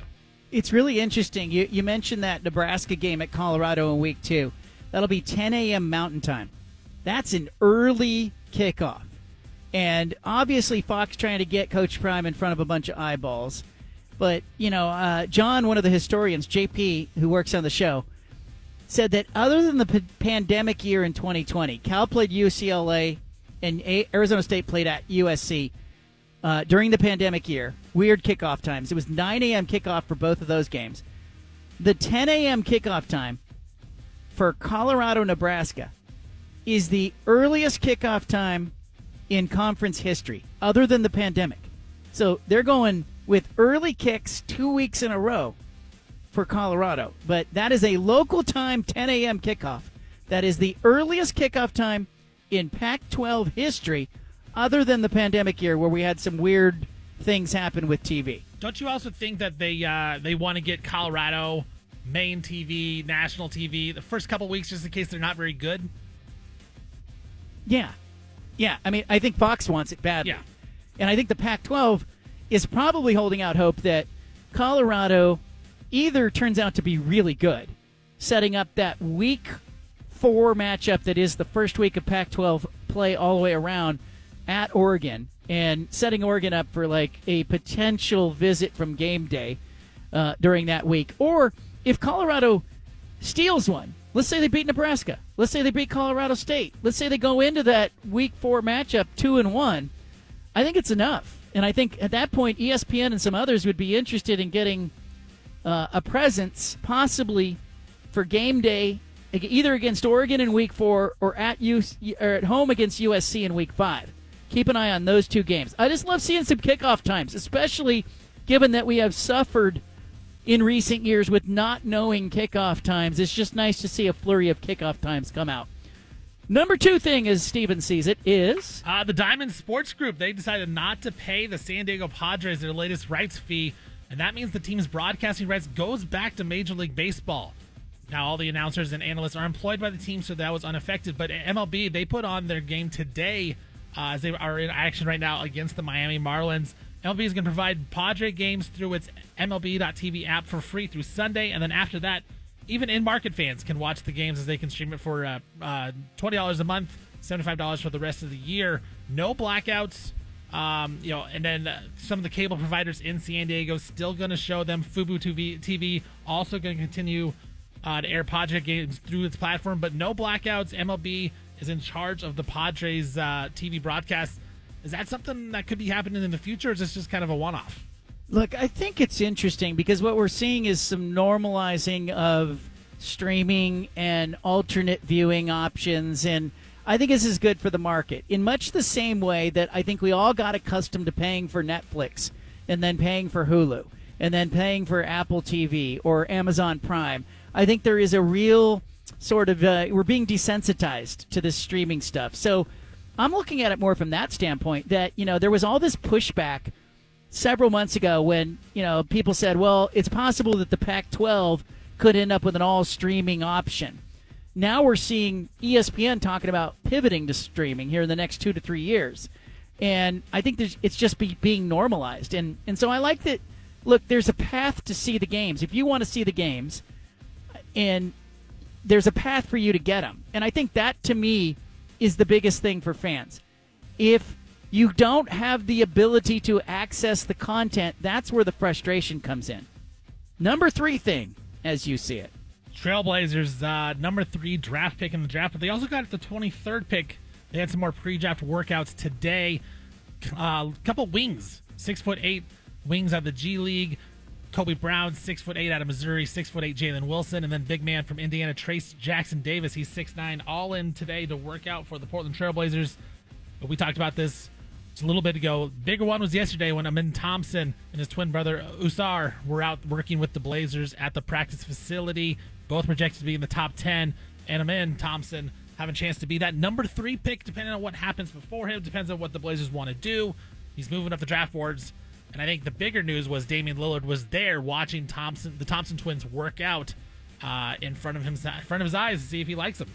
Yeah, I like that. I like that, you know, Lillard's got eyes on, they're involving him. Kind of suggests, I think, that they are letting him see what they might be able to do with the three pick instead of just keeping him locked out. Uh, it also it makes me wonder if Lillard, after his playing career, could become one of those players that pivots into a coaching role or a general manager role. Uh, keep an eye on that. I just, you know, I know he's got interests outside of basketball and music and entertainment and other things, but I don't know. It's interesting to me that he is participating in some of this stuff. I mean, because you know, last season when they drafted Shaedon Sharpe, he wasn't necessarily on board with drafting a, you know a young player, but he saw Shane Sharpe work out, and he kind of wrote off on it and said, "Yeah, I'm good with this. Like this guy is good, and I could see him turning out to be something." I wonder if that's what it's going to be this season as well, because he said those things to Stephen A. Smith, saying, "I don't want another 19 year old on the team." And uh, said that after uh, after their final game of the season to the media, he said that like I don't want to play with another 19, 20 year old. But if he watches these guys and you he understands the direction maybe the Blazers want to go, I mean, could he change his mind? Does he want to stay in Portland even if they make that draft pick? I think is really interesting. I think, you know, I've long believed he got he made more money by staying in Portland. He was eligible for the supermax. He, you know, he just he made more money than he could have made by leaving and going anywhere else. So that was always in his interest. I would like to see him either be happy or find peace with the Blazers trying to do a, a mini rebuild around him, even if they are going a little young around him. I like to see him, you know, find peace with that. But I think ultimately the great irony is they're going to have to use him in his contract to to clearly make that pivot. And they can't. There's no way around it. You can't halfway rebuild. So if they really are willing to make the pivot, then then I think Lillard becomes part of it. But can they sell him on the Blazers keeping the pick? That's the question to me. I think you can get a good player at three. And a lot of a lot of teams, a lot of reports out there, still a long way to the draft. Um, but you know, Mikal Bridges seems like the Nets want a lot of uh, a lot of pieces off that. Jaylen Brown, he's eligible for a supermax contract in Boston, which is five years, two hundred ninety million dollars. But he can only sign it with the Celtics. So if the Celtics were to trade him to Portland, he can't sign that supermax. So what do they do? It seems like to me, John, that the Blazers are starting to look around the market and saying, you know what, we may not be able to get that game-changing veteran right now for the third pick in the draft. There's just too much stuff going on, too much unknown. We might as well just take one of these really talented players and build for the future and hope to sell Dame on it and say, you know, Dame, this may be the best option for you, you know, in a couple years when you're not the best player to have a chance to win. Or, you know what, we're just going to go this direction because it's best for the franchise.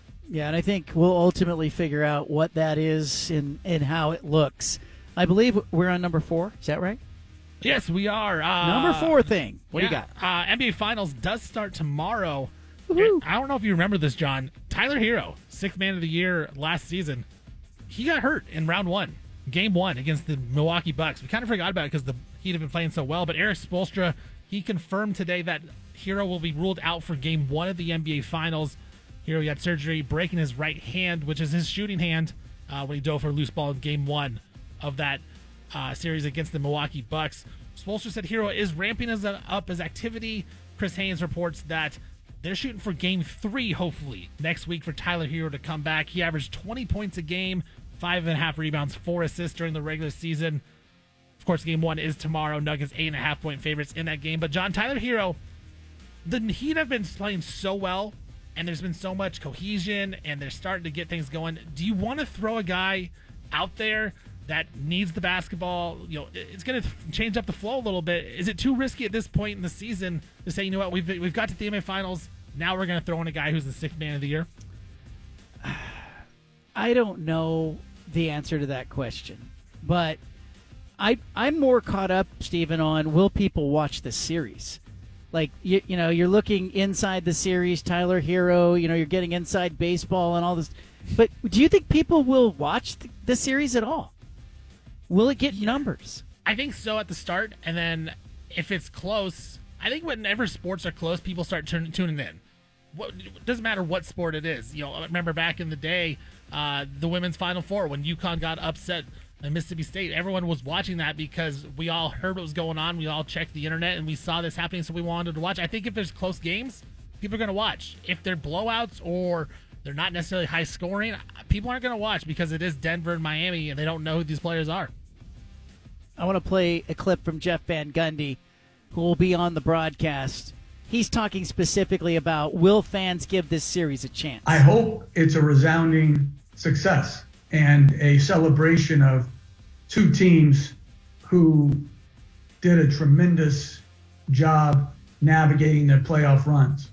And even if it's not the most highly rated finals, and I don't know if it will be or won't be, but even if it's not, I, I think it still uh, speaks well about the league in that whereas some people be, before tuning in may not have seen much of Jokic, they're going to be drawn more in uh, as the years go on to watching his greatness. And if you're not as clued into Bam Adebayo and the versatility of his game, uh, you will be after, you know, watching this, where it may suffer a bit in ratings because people don't know the competitors as well. I think if they give it a chance, it'll be very, very well received. Very well received by Jeff Van Gundy. It's not here normally like that's not a selling point a lot of times. Hey, you know how's this series going to be? I think it'll be very well received.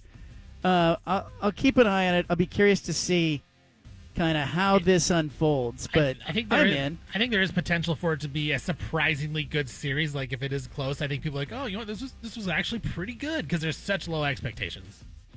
There you go. Number five, finally. Aaron Rodgers, he's always in the news. Uh, so this came out on the Athletic today.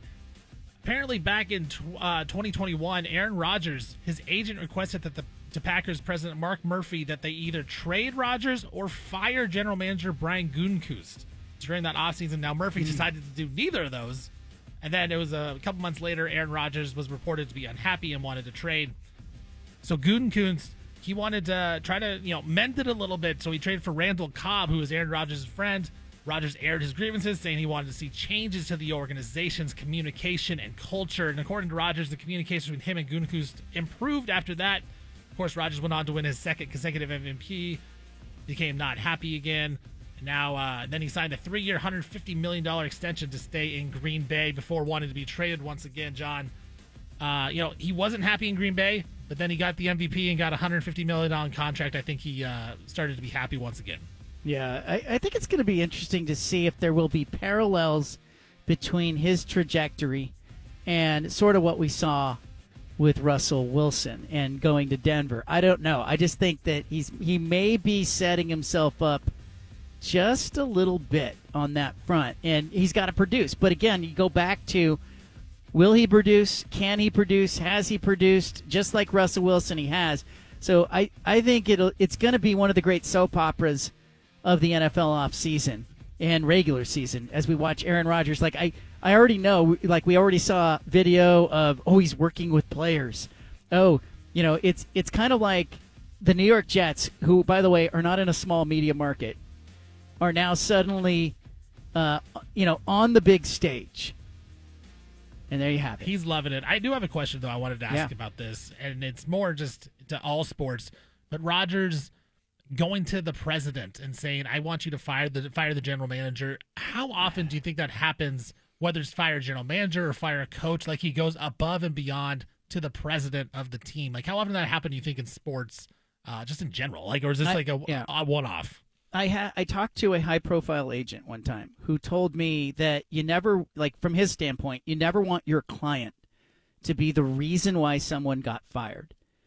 Like your client may have a serious issue with the general manager or the coach, but you don't want the perception from the outside to be that your client was the lightning rod of that person needs to go. I can't work with that person because the narrative ultimately comes back on that player. So I think it's really interesting that that gets out and that that is, you know, it doesn't surprise anybody, but I think it probably happens more often than we realize, but very subtly.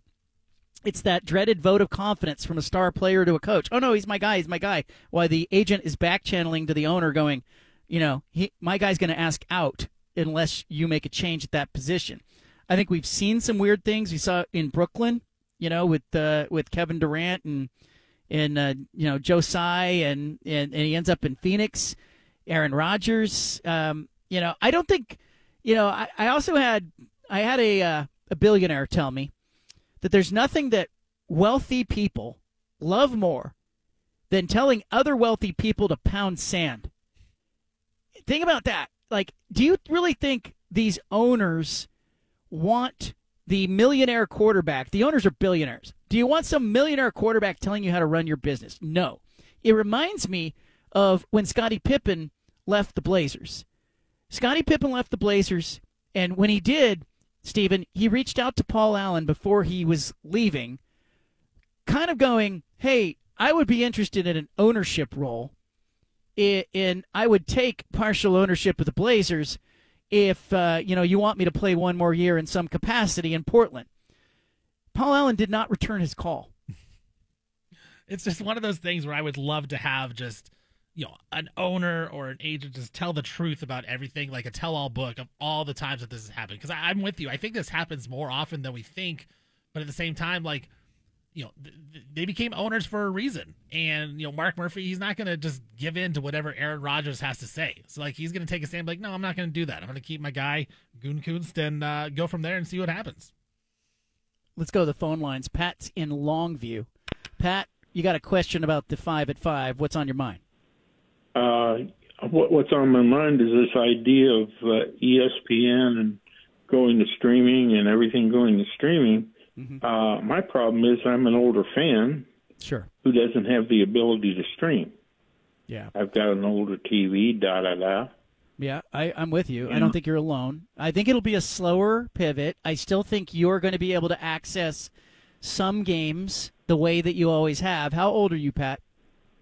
72, Yeah, I- so you're like my parents. You know, I, I tried to get my parents to stream using Hulu. They were fed up with it. They were like, nope, nope. They, they use DirecTV. They're still on DirecTV. I hear them talking all the time. Like, you know, can I get. And I actually think I need to go there physically, Pat, and, and teach them, hey, here's how it is. But it's like everything. Like in your lifetime, Pat, what technological advances did you see that maybe your parents, it would have blown their mind? Holy cow. I, I mean, what's going on now is blowing my mind. because the change is so radical. Yeah. It, but you know, I, here's the thing. I think if you had someone walk you through it, Pat, Steven, I feel for that guy. I feel for Pat. I Pat needs a neighbor. He needs a friend. He needs somebody to go, hey, you know? It's not so daunting. Here's what you need. Here's how you do it, and walk him through it one one or two times. I can tell you, I my 77 year old father in law who's visiting from Taiwan, right? Anna went over, brought him over. You know, he he's he, last night for the first time. I showed him Apple TV. Blew his mind. Well, to that to that point, John. I, I don't know. I'm pretty sure you probably saw this as well. But Peacock, they're going to be streaming games just on the Peacock app, and one is Washington versus Michigan State. Like that's a pretty solid big game. That will only be on Peacock. It won't be on TV. You're gonna have to stream that. The Big Ten's doing that a couple other times. ECU taking on Michigan, and then uh, Delaware versus Penn State. But I mean, that's a big non-conference game to put only on the Peacock app. Is Washington Yeah. at Michigan State? Yeah, it, I think it's gonna be tough for some people like Pat and Longview. It's gonna be tough for people like my parents, who, you know, my dad's. I think he turned seventy-seven this year. Uh, I talked to him on the phone today, but you know, here's my dad, who, you know, is probably like a lot of people his age. He's now, he's using like you know the, a a financial. He's making stock trades using an app. Like that that was not something he was comfortable with a couple years ago and all it really took was kind of showing him hey you don't really have to get online to do this. You can do this on your phone. What? Like how, how is that possible? You know like you used to have to call a stockbroker. There there are technological logical steps that happen i think for every generation that are a little uncomfortable. Really. You know i can't imagine that it's an easy thing for somebody in their 70s or 80s or 90s to hear, hey, all you have to do is get that game on, uh, and stream it on Paramount. Um, but what you need is you need internet access. Okay, you you probably have access to the internet if you have a basic cable package, and then you need someone maybe a little younger and a little more savvy to help you out. And I I hope Pat Longview's got a neighbor, a friend, a relative, a nephew, a grandson, a son, somebody that lives near him that can just say, "Hey, Pat, look, it, I know it sounds daunting, but here's how you do it," and can get him access to uh, whatever it is that he needs to get to. Because I know I showed the 77 year old uh, father-in-law Apple TV, and he he was able to uh, find volume up and down on the remote control. But I was trying to kind of explain, like you just kind of have to navigate with your thumb on the remote and he's looking at it like where's the buttons? And i'm like well you know it's a whole nother conversation. Leave it here. Get the bft speaking of technology and advances have you seen these football helmets that uh, lsu is going to wear this season? Seen this stephen you know anything that i'm talking about here? Uh, no idea what you're talking about. all right. What if i told you that football helmet technology has raised the bar to the point where lsu will have the benefit of air conditioned helmets next season. That's uh doesn't sound bad. That sounds great. All right, but this was a video that was social uh, that was circulating on social media, and uh, I'm not quite sure uh, if you're exhausted from the heat in your helmet. It says raise your game. They introduced the Cyclone, a cooling air accelerator for your helmet. It'll allow you to keep your cool and remain present under stress. Uh, give you better focus, better responsiveness, better endurance, better comfort. You can uh, shop on their website, and it comes with this little uh, thing that I guess players have to wear, and it blows air through a tube into the helmet. It says it can run nonstop for more than 300 minutes on a single charge, and the uh, it fits inside the uh, football helmet, safe for all ages. To me, this just feels like too much. There's such a thing as too much technology, and this is it. But what, but if it helps, like you know, we you Does it? I mean, you see those you know, offensive linemen, especially they take their helmets off and there's just steam coming everywhere. But just hydrate and get them on the sideline. Like the fact that you have a fan in your helmet. By the way, if some player is really interested in having a fan inside their helmet and going, you know, this is why I want to go to LSU. They've got the air conditioned helmets. That's not a guy you want on your team. Yeah, I agree with that. I agree with that. That you know, it shouldn't be shouldn't be the deciding factor. But I mean, it's a, definitely a benefit. I mean, I know sometimes when I'm sitting outside and I'm wearing a hat, trying to get, you know, trying not to make my uh, head get just completely burned. Yeah. I wish I had an air conditioner in my hat I think that's a better market for for it's called Tiger Air. for bald guys. Yeah, I think it's a better market. They, they should go after fans. They should just say, "Hey, look, we can sell you an air conditioned hat, and here you wear it. Like it, you can sit right next to the guy who's got the two beer cans and the straws coming off his helmet. There, he's drinking double beers. Put him next. Put that football player right next to that guy. But I, I, I actually think this. Like, I looked at it and I thought, is this April Fools? Like, what are they trying to sell us here? But you know, it's a story, and uh, apparently they're calling them air conditioned helmets, airheads. So there you go. The Bengals will be cooler on the field, or is this a scam? Is this April Fool's Day? It's not April. It can't be real. You never know anymore with the internet. That's the thing. All right, but AI. there- has there been advances in technology when it comes to sports like basketball, football, baseball, golf, where the equipment makes you better as a player? Of course. But I think there's a point where sometimes you go too far. I even felt like Oregon, when Oregon did, like, you know, their locker room was over the top back in the day. It was a big deal. They had Xboxes in the locker room. They had the lockers themselves were able to, like, they were blowing air through the lockers to kind of uh, make the uh, equipment not mildew or mold and stink like locker rooms do. And you know, and then they had the cryo pool. My friends at Anderson Pool Works put in the cryo pool at Oregon, and it was like this big, uh, you know, the, it's a cryo pool, it's a recovery pool. And then Oregon State needed to have one, and Oregon State did the cryo pool, and Oregon State now has that as well, that technology. It's really just a swim spa that has various different temperatures and areas. So, like some of the jets in one area are blowing a little warmer than other areas, and then it cools you down as you walk through this cryo recovery pool.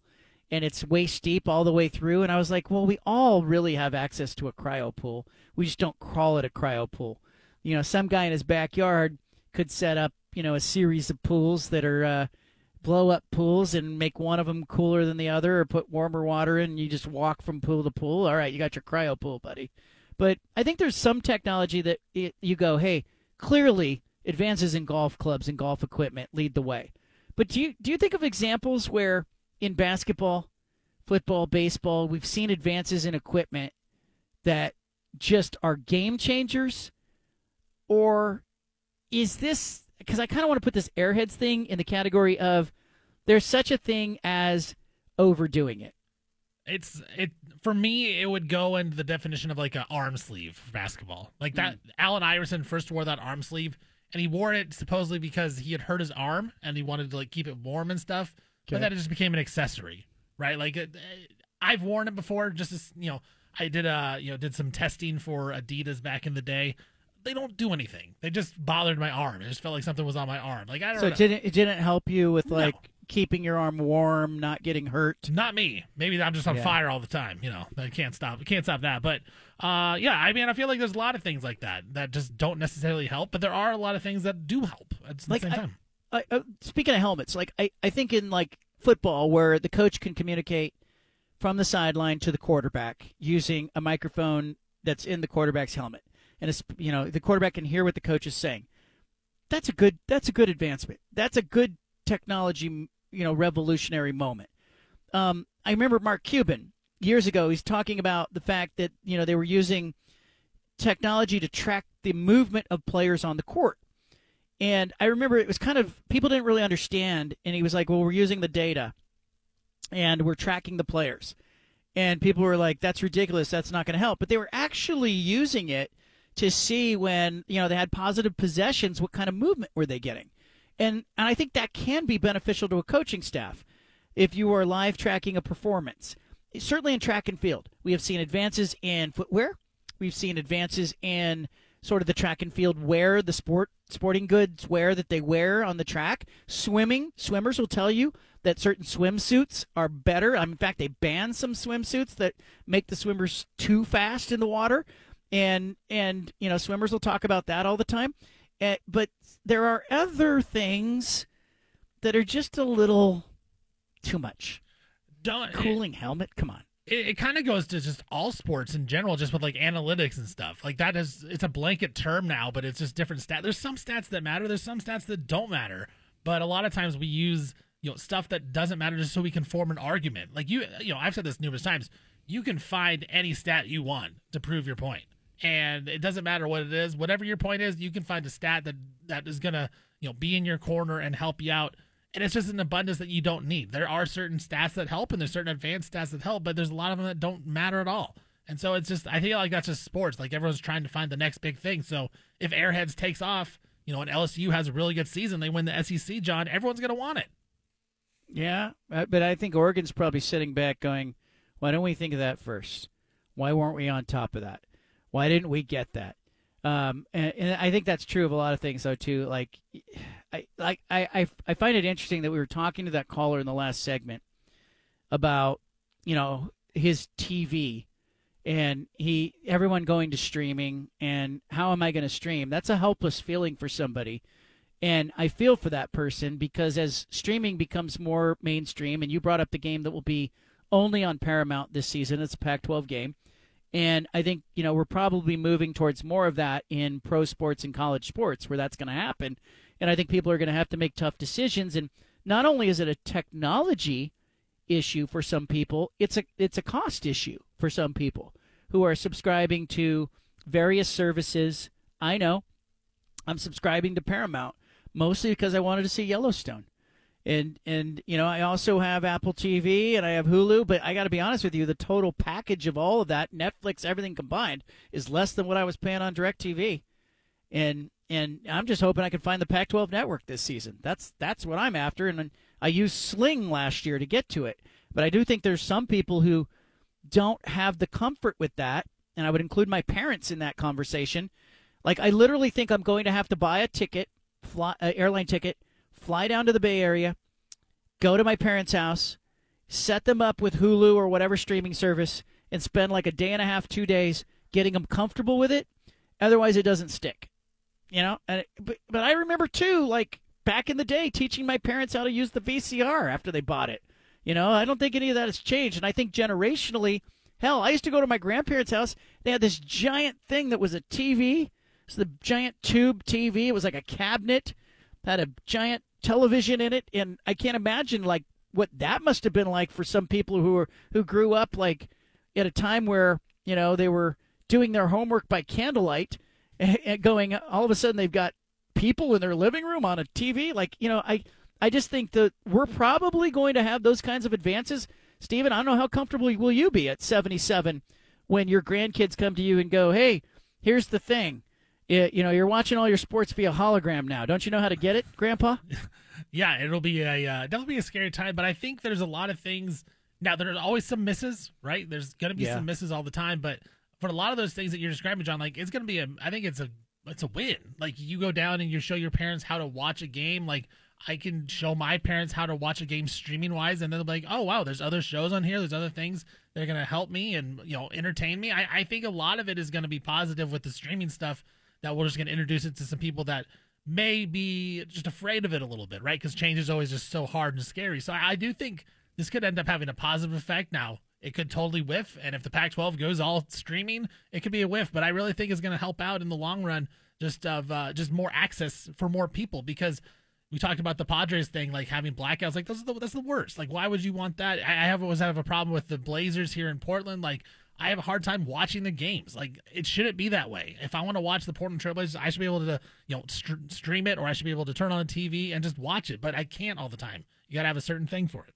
I, I do miss the simplicity of linear TV, games only on the mainstream channels, but I know that where it's going and where it's been are two different places. Uh, coming up, I'm going to turn this show into a donut.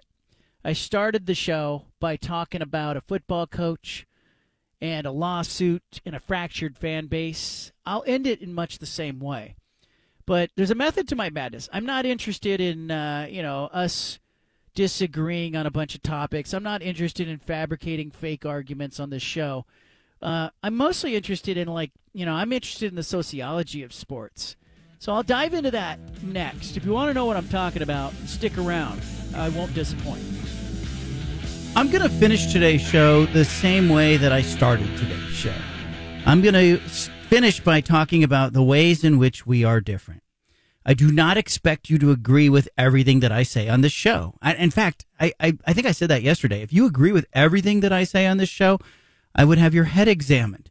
We don't need to agree. We don't need to have the same viewpoints on uh, a lot of different things, including back in 2020 and 2021 who should get the vaccine, who shouldn't get the vaccine, who should be wearing a mask, and under what circumstances. And I just think sometimes um, we need to accept that we're going to disagree, hear each other out, and accept that there are a lot of different viewpoints and reasons and rationales that go into each of us making decisions. It's part of the beauty of living in a country like America. Uh, that said, I wrote a column today about Nick Rolovich and the Washington State fan base. And I think one of the most disappointing byproducts of the lawsuit that Nick Rolovich has filed against Washington State, uh, the governor of the state of Washington, Jay Inslee, Patrick Chun, the athletic director at Washington State. Uh, we we got some resolution yesterday, or at least the case got some resolution as a district judge, a federal judge, uh, threw out a couple of the elements of the Rolovich lawsuit. Rolovich's attorney coming forth today saying, "Hey, this is a big victory for uh, Nick Rolovich in the lawsuit." But uh, I digress. Uh, for the rest of us, I think it's an opportunity to look at what sports can do and what it has done for generations in our country. Like, if you think about it, we always arrived to the stadiums and the conversations about sports with baggage. All of us did. But normally we packed it away in the trunk and we closed the trunk and then we ventured into the stadium and you sat alongside people who had different viewpoints, came from different uh, socioeconomic backgrounds, uh, you know, may have been raised uh, in, in, in, in different religions and you may have uh, been exposed to different experiences, but the commonality that we have in sports is that we come together, we escape from all that other stuff, and we root as sports fans uh, together often. And and I find that a lot of fan bases, sports becomes glue and c- culture and society, and a lot of fan bases you could go seat to seat inside the stadium, and you'd find a lot of disagreement over a lot of topics. Some of them trivial, some of them that don't feel so trivial. But I think the byproduct that we are seeing in the Nick Rolovich Washington State case is really interesting. And I think to understand Pullman, Washington, to really understand what is going on with Nick Rolovich and the Washington State fan base. It is a fan base that remains divided. It is splintered. It was Splinter 2020 when the pandemic hit and the head football coach at Washington State, who was ordered like other employees in the state of Washington to to uh, get the vaccine or risk losing his job, he chose to dig in. And you know, whether you agree with that, disagree with that, why you disagree and agree, that's fine. But I think the byproduct that I keep thinking about is the splintered and divided fan base. A lot of things were said, a lot of unpleasant things were said between fans. It's caused a rift. And I think in particular, when you look at Pullman, a small community that's not Los Angeles, it's not Phoenix, it's not the Bay Area, um, it's not even Seattle. Uh, when you look at Pullman community there, you have was a very tight knit community. And like a lot of communities in America, you had some division inside those communities and some disagreement over where and what should be done to prevent the spread of COVID 19 back in the day, right? Uh, any of that. I'm not here to arbitrate that, but I am here to point out that I'm looking at like capacity just over 32,000. And I'm looking at the Cougar Collective, a group of Washington State fans who really need, know that they need to band closely together to get anywhere like they're at an inherent disadvantage at Washington State, uh, like some of the other smaller market uh, schools in the Pac-12 conference, Oregon State, another example. Um, you know, you're at a little bit of a disadvantage in that you know you're not drawing from the numbers that Arizona State has, or the numbers uh, eh, that you see at the University of Washington, or the fan base at USC and the Los Angeles market when it comes to name, image, likeness, and raising money to help attract and and uh, retain your talent. And so you need all hands on deck in a place like Pullman, Washington. And I think it's a really interesting study to see what has happened with that fan base. There remains a division that, you know, I talked to numerous boosters, a couple of which who went on the record and said to me that, you know, the fan base is divided. Rolovich divided the fan base. And, you know, it's interesting that, that, that, that people from different viewpoints on the vaccine, like one camp that would say he absolutely should have taken the vaccine he deserves to be vilified for not taking the vaccine. He deserved to be fired. Um, those fans agree with the fans who say, hey, um, Nick Rolovich uh, has a right to his own autonomy and his own personal decision, and no government should force him to take a vaccine. You know what they all, what both sides agree on? Because they don't agree on the facts of the matter, but they agree that they are divided, they are splintered, that things have been said are going to be difficult to come back from. And I find that interesting, you know, especially doing a sports show where we talk all the time about how sports glues us together and brings us together and it's supposed to be an escape. And, you know, sports uh, in a lot of ways has become a battleground. Just ask the Los Angeles Dodgers who are dealing with their own issues right now.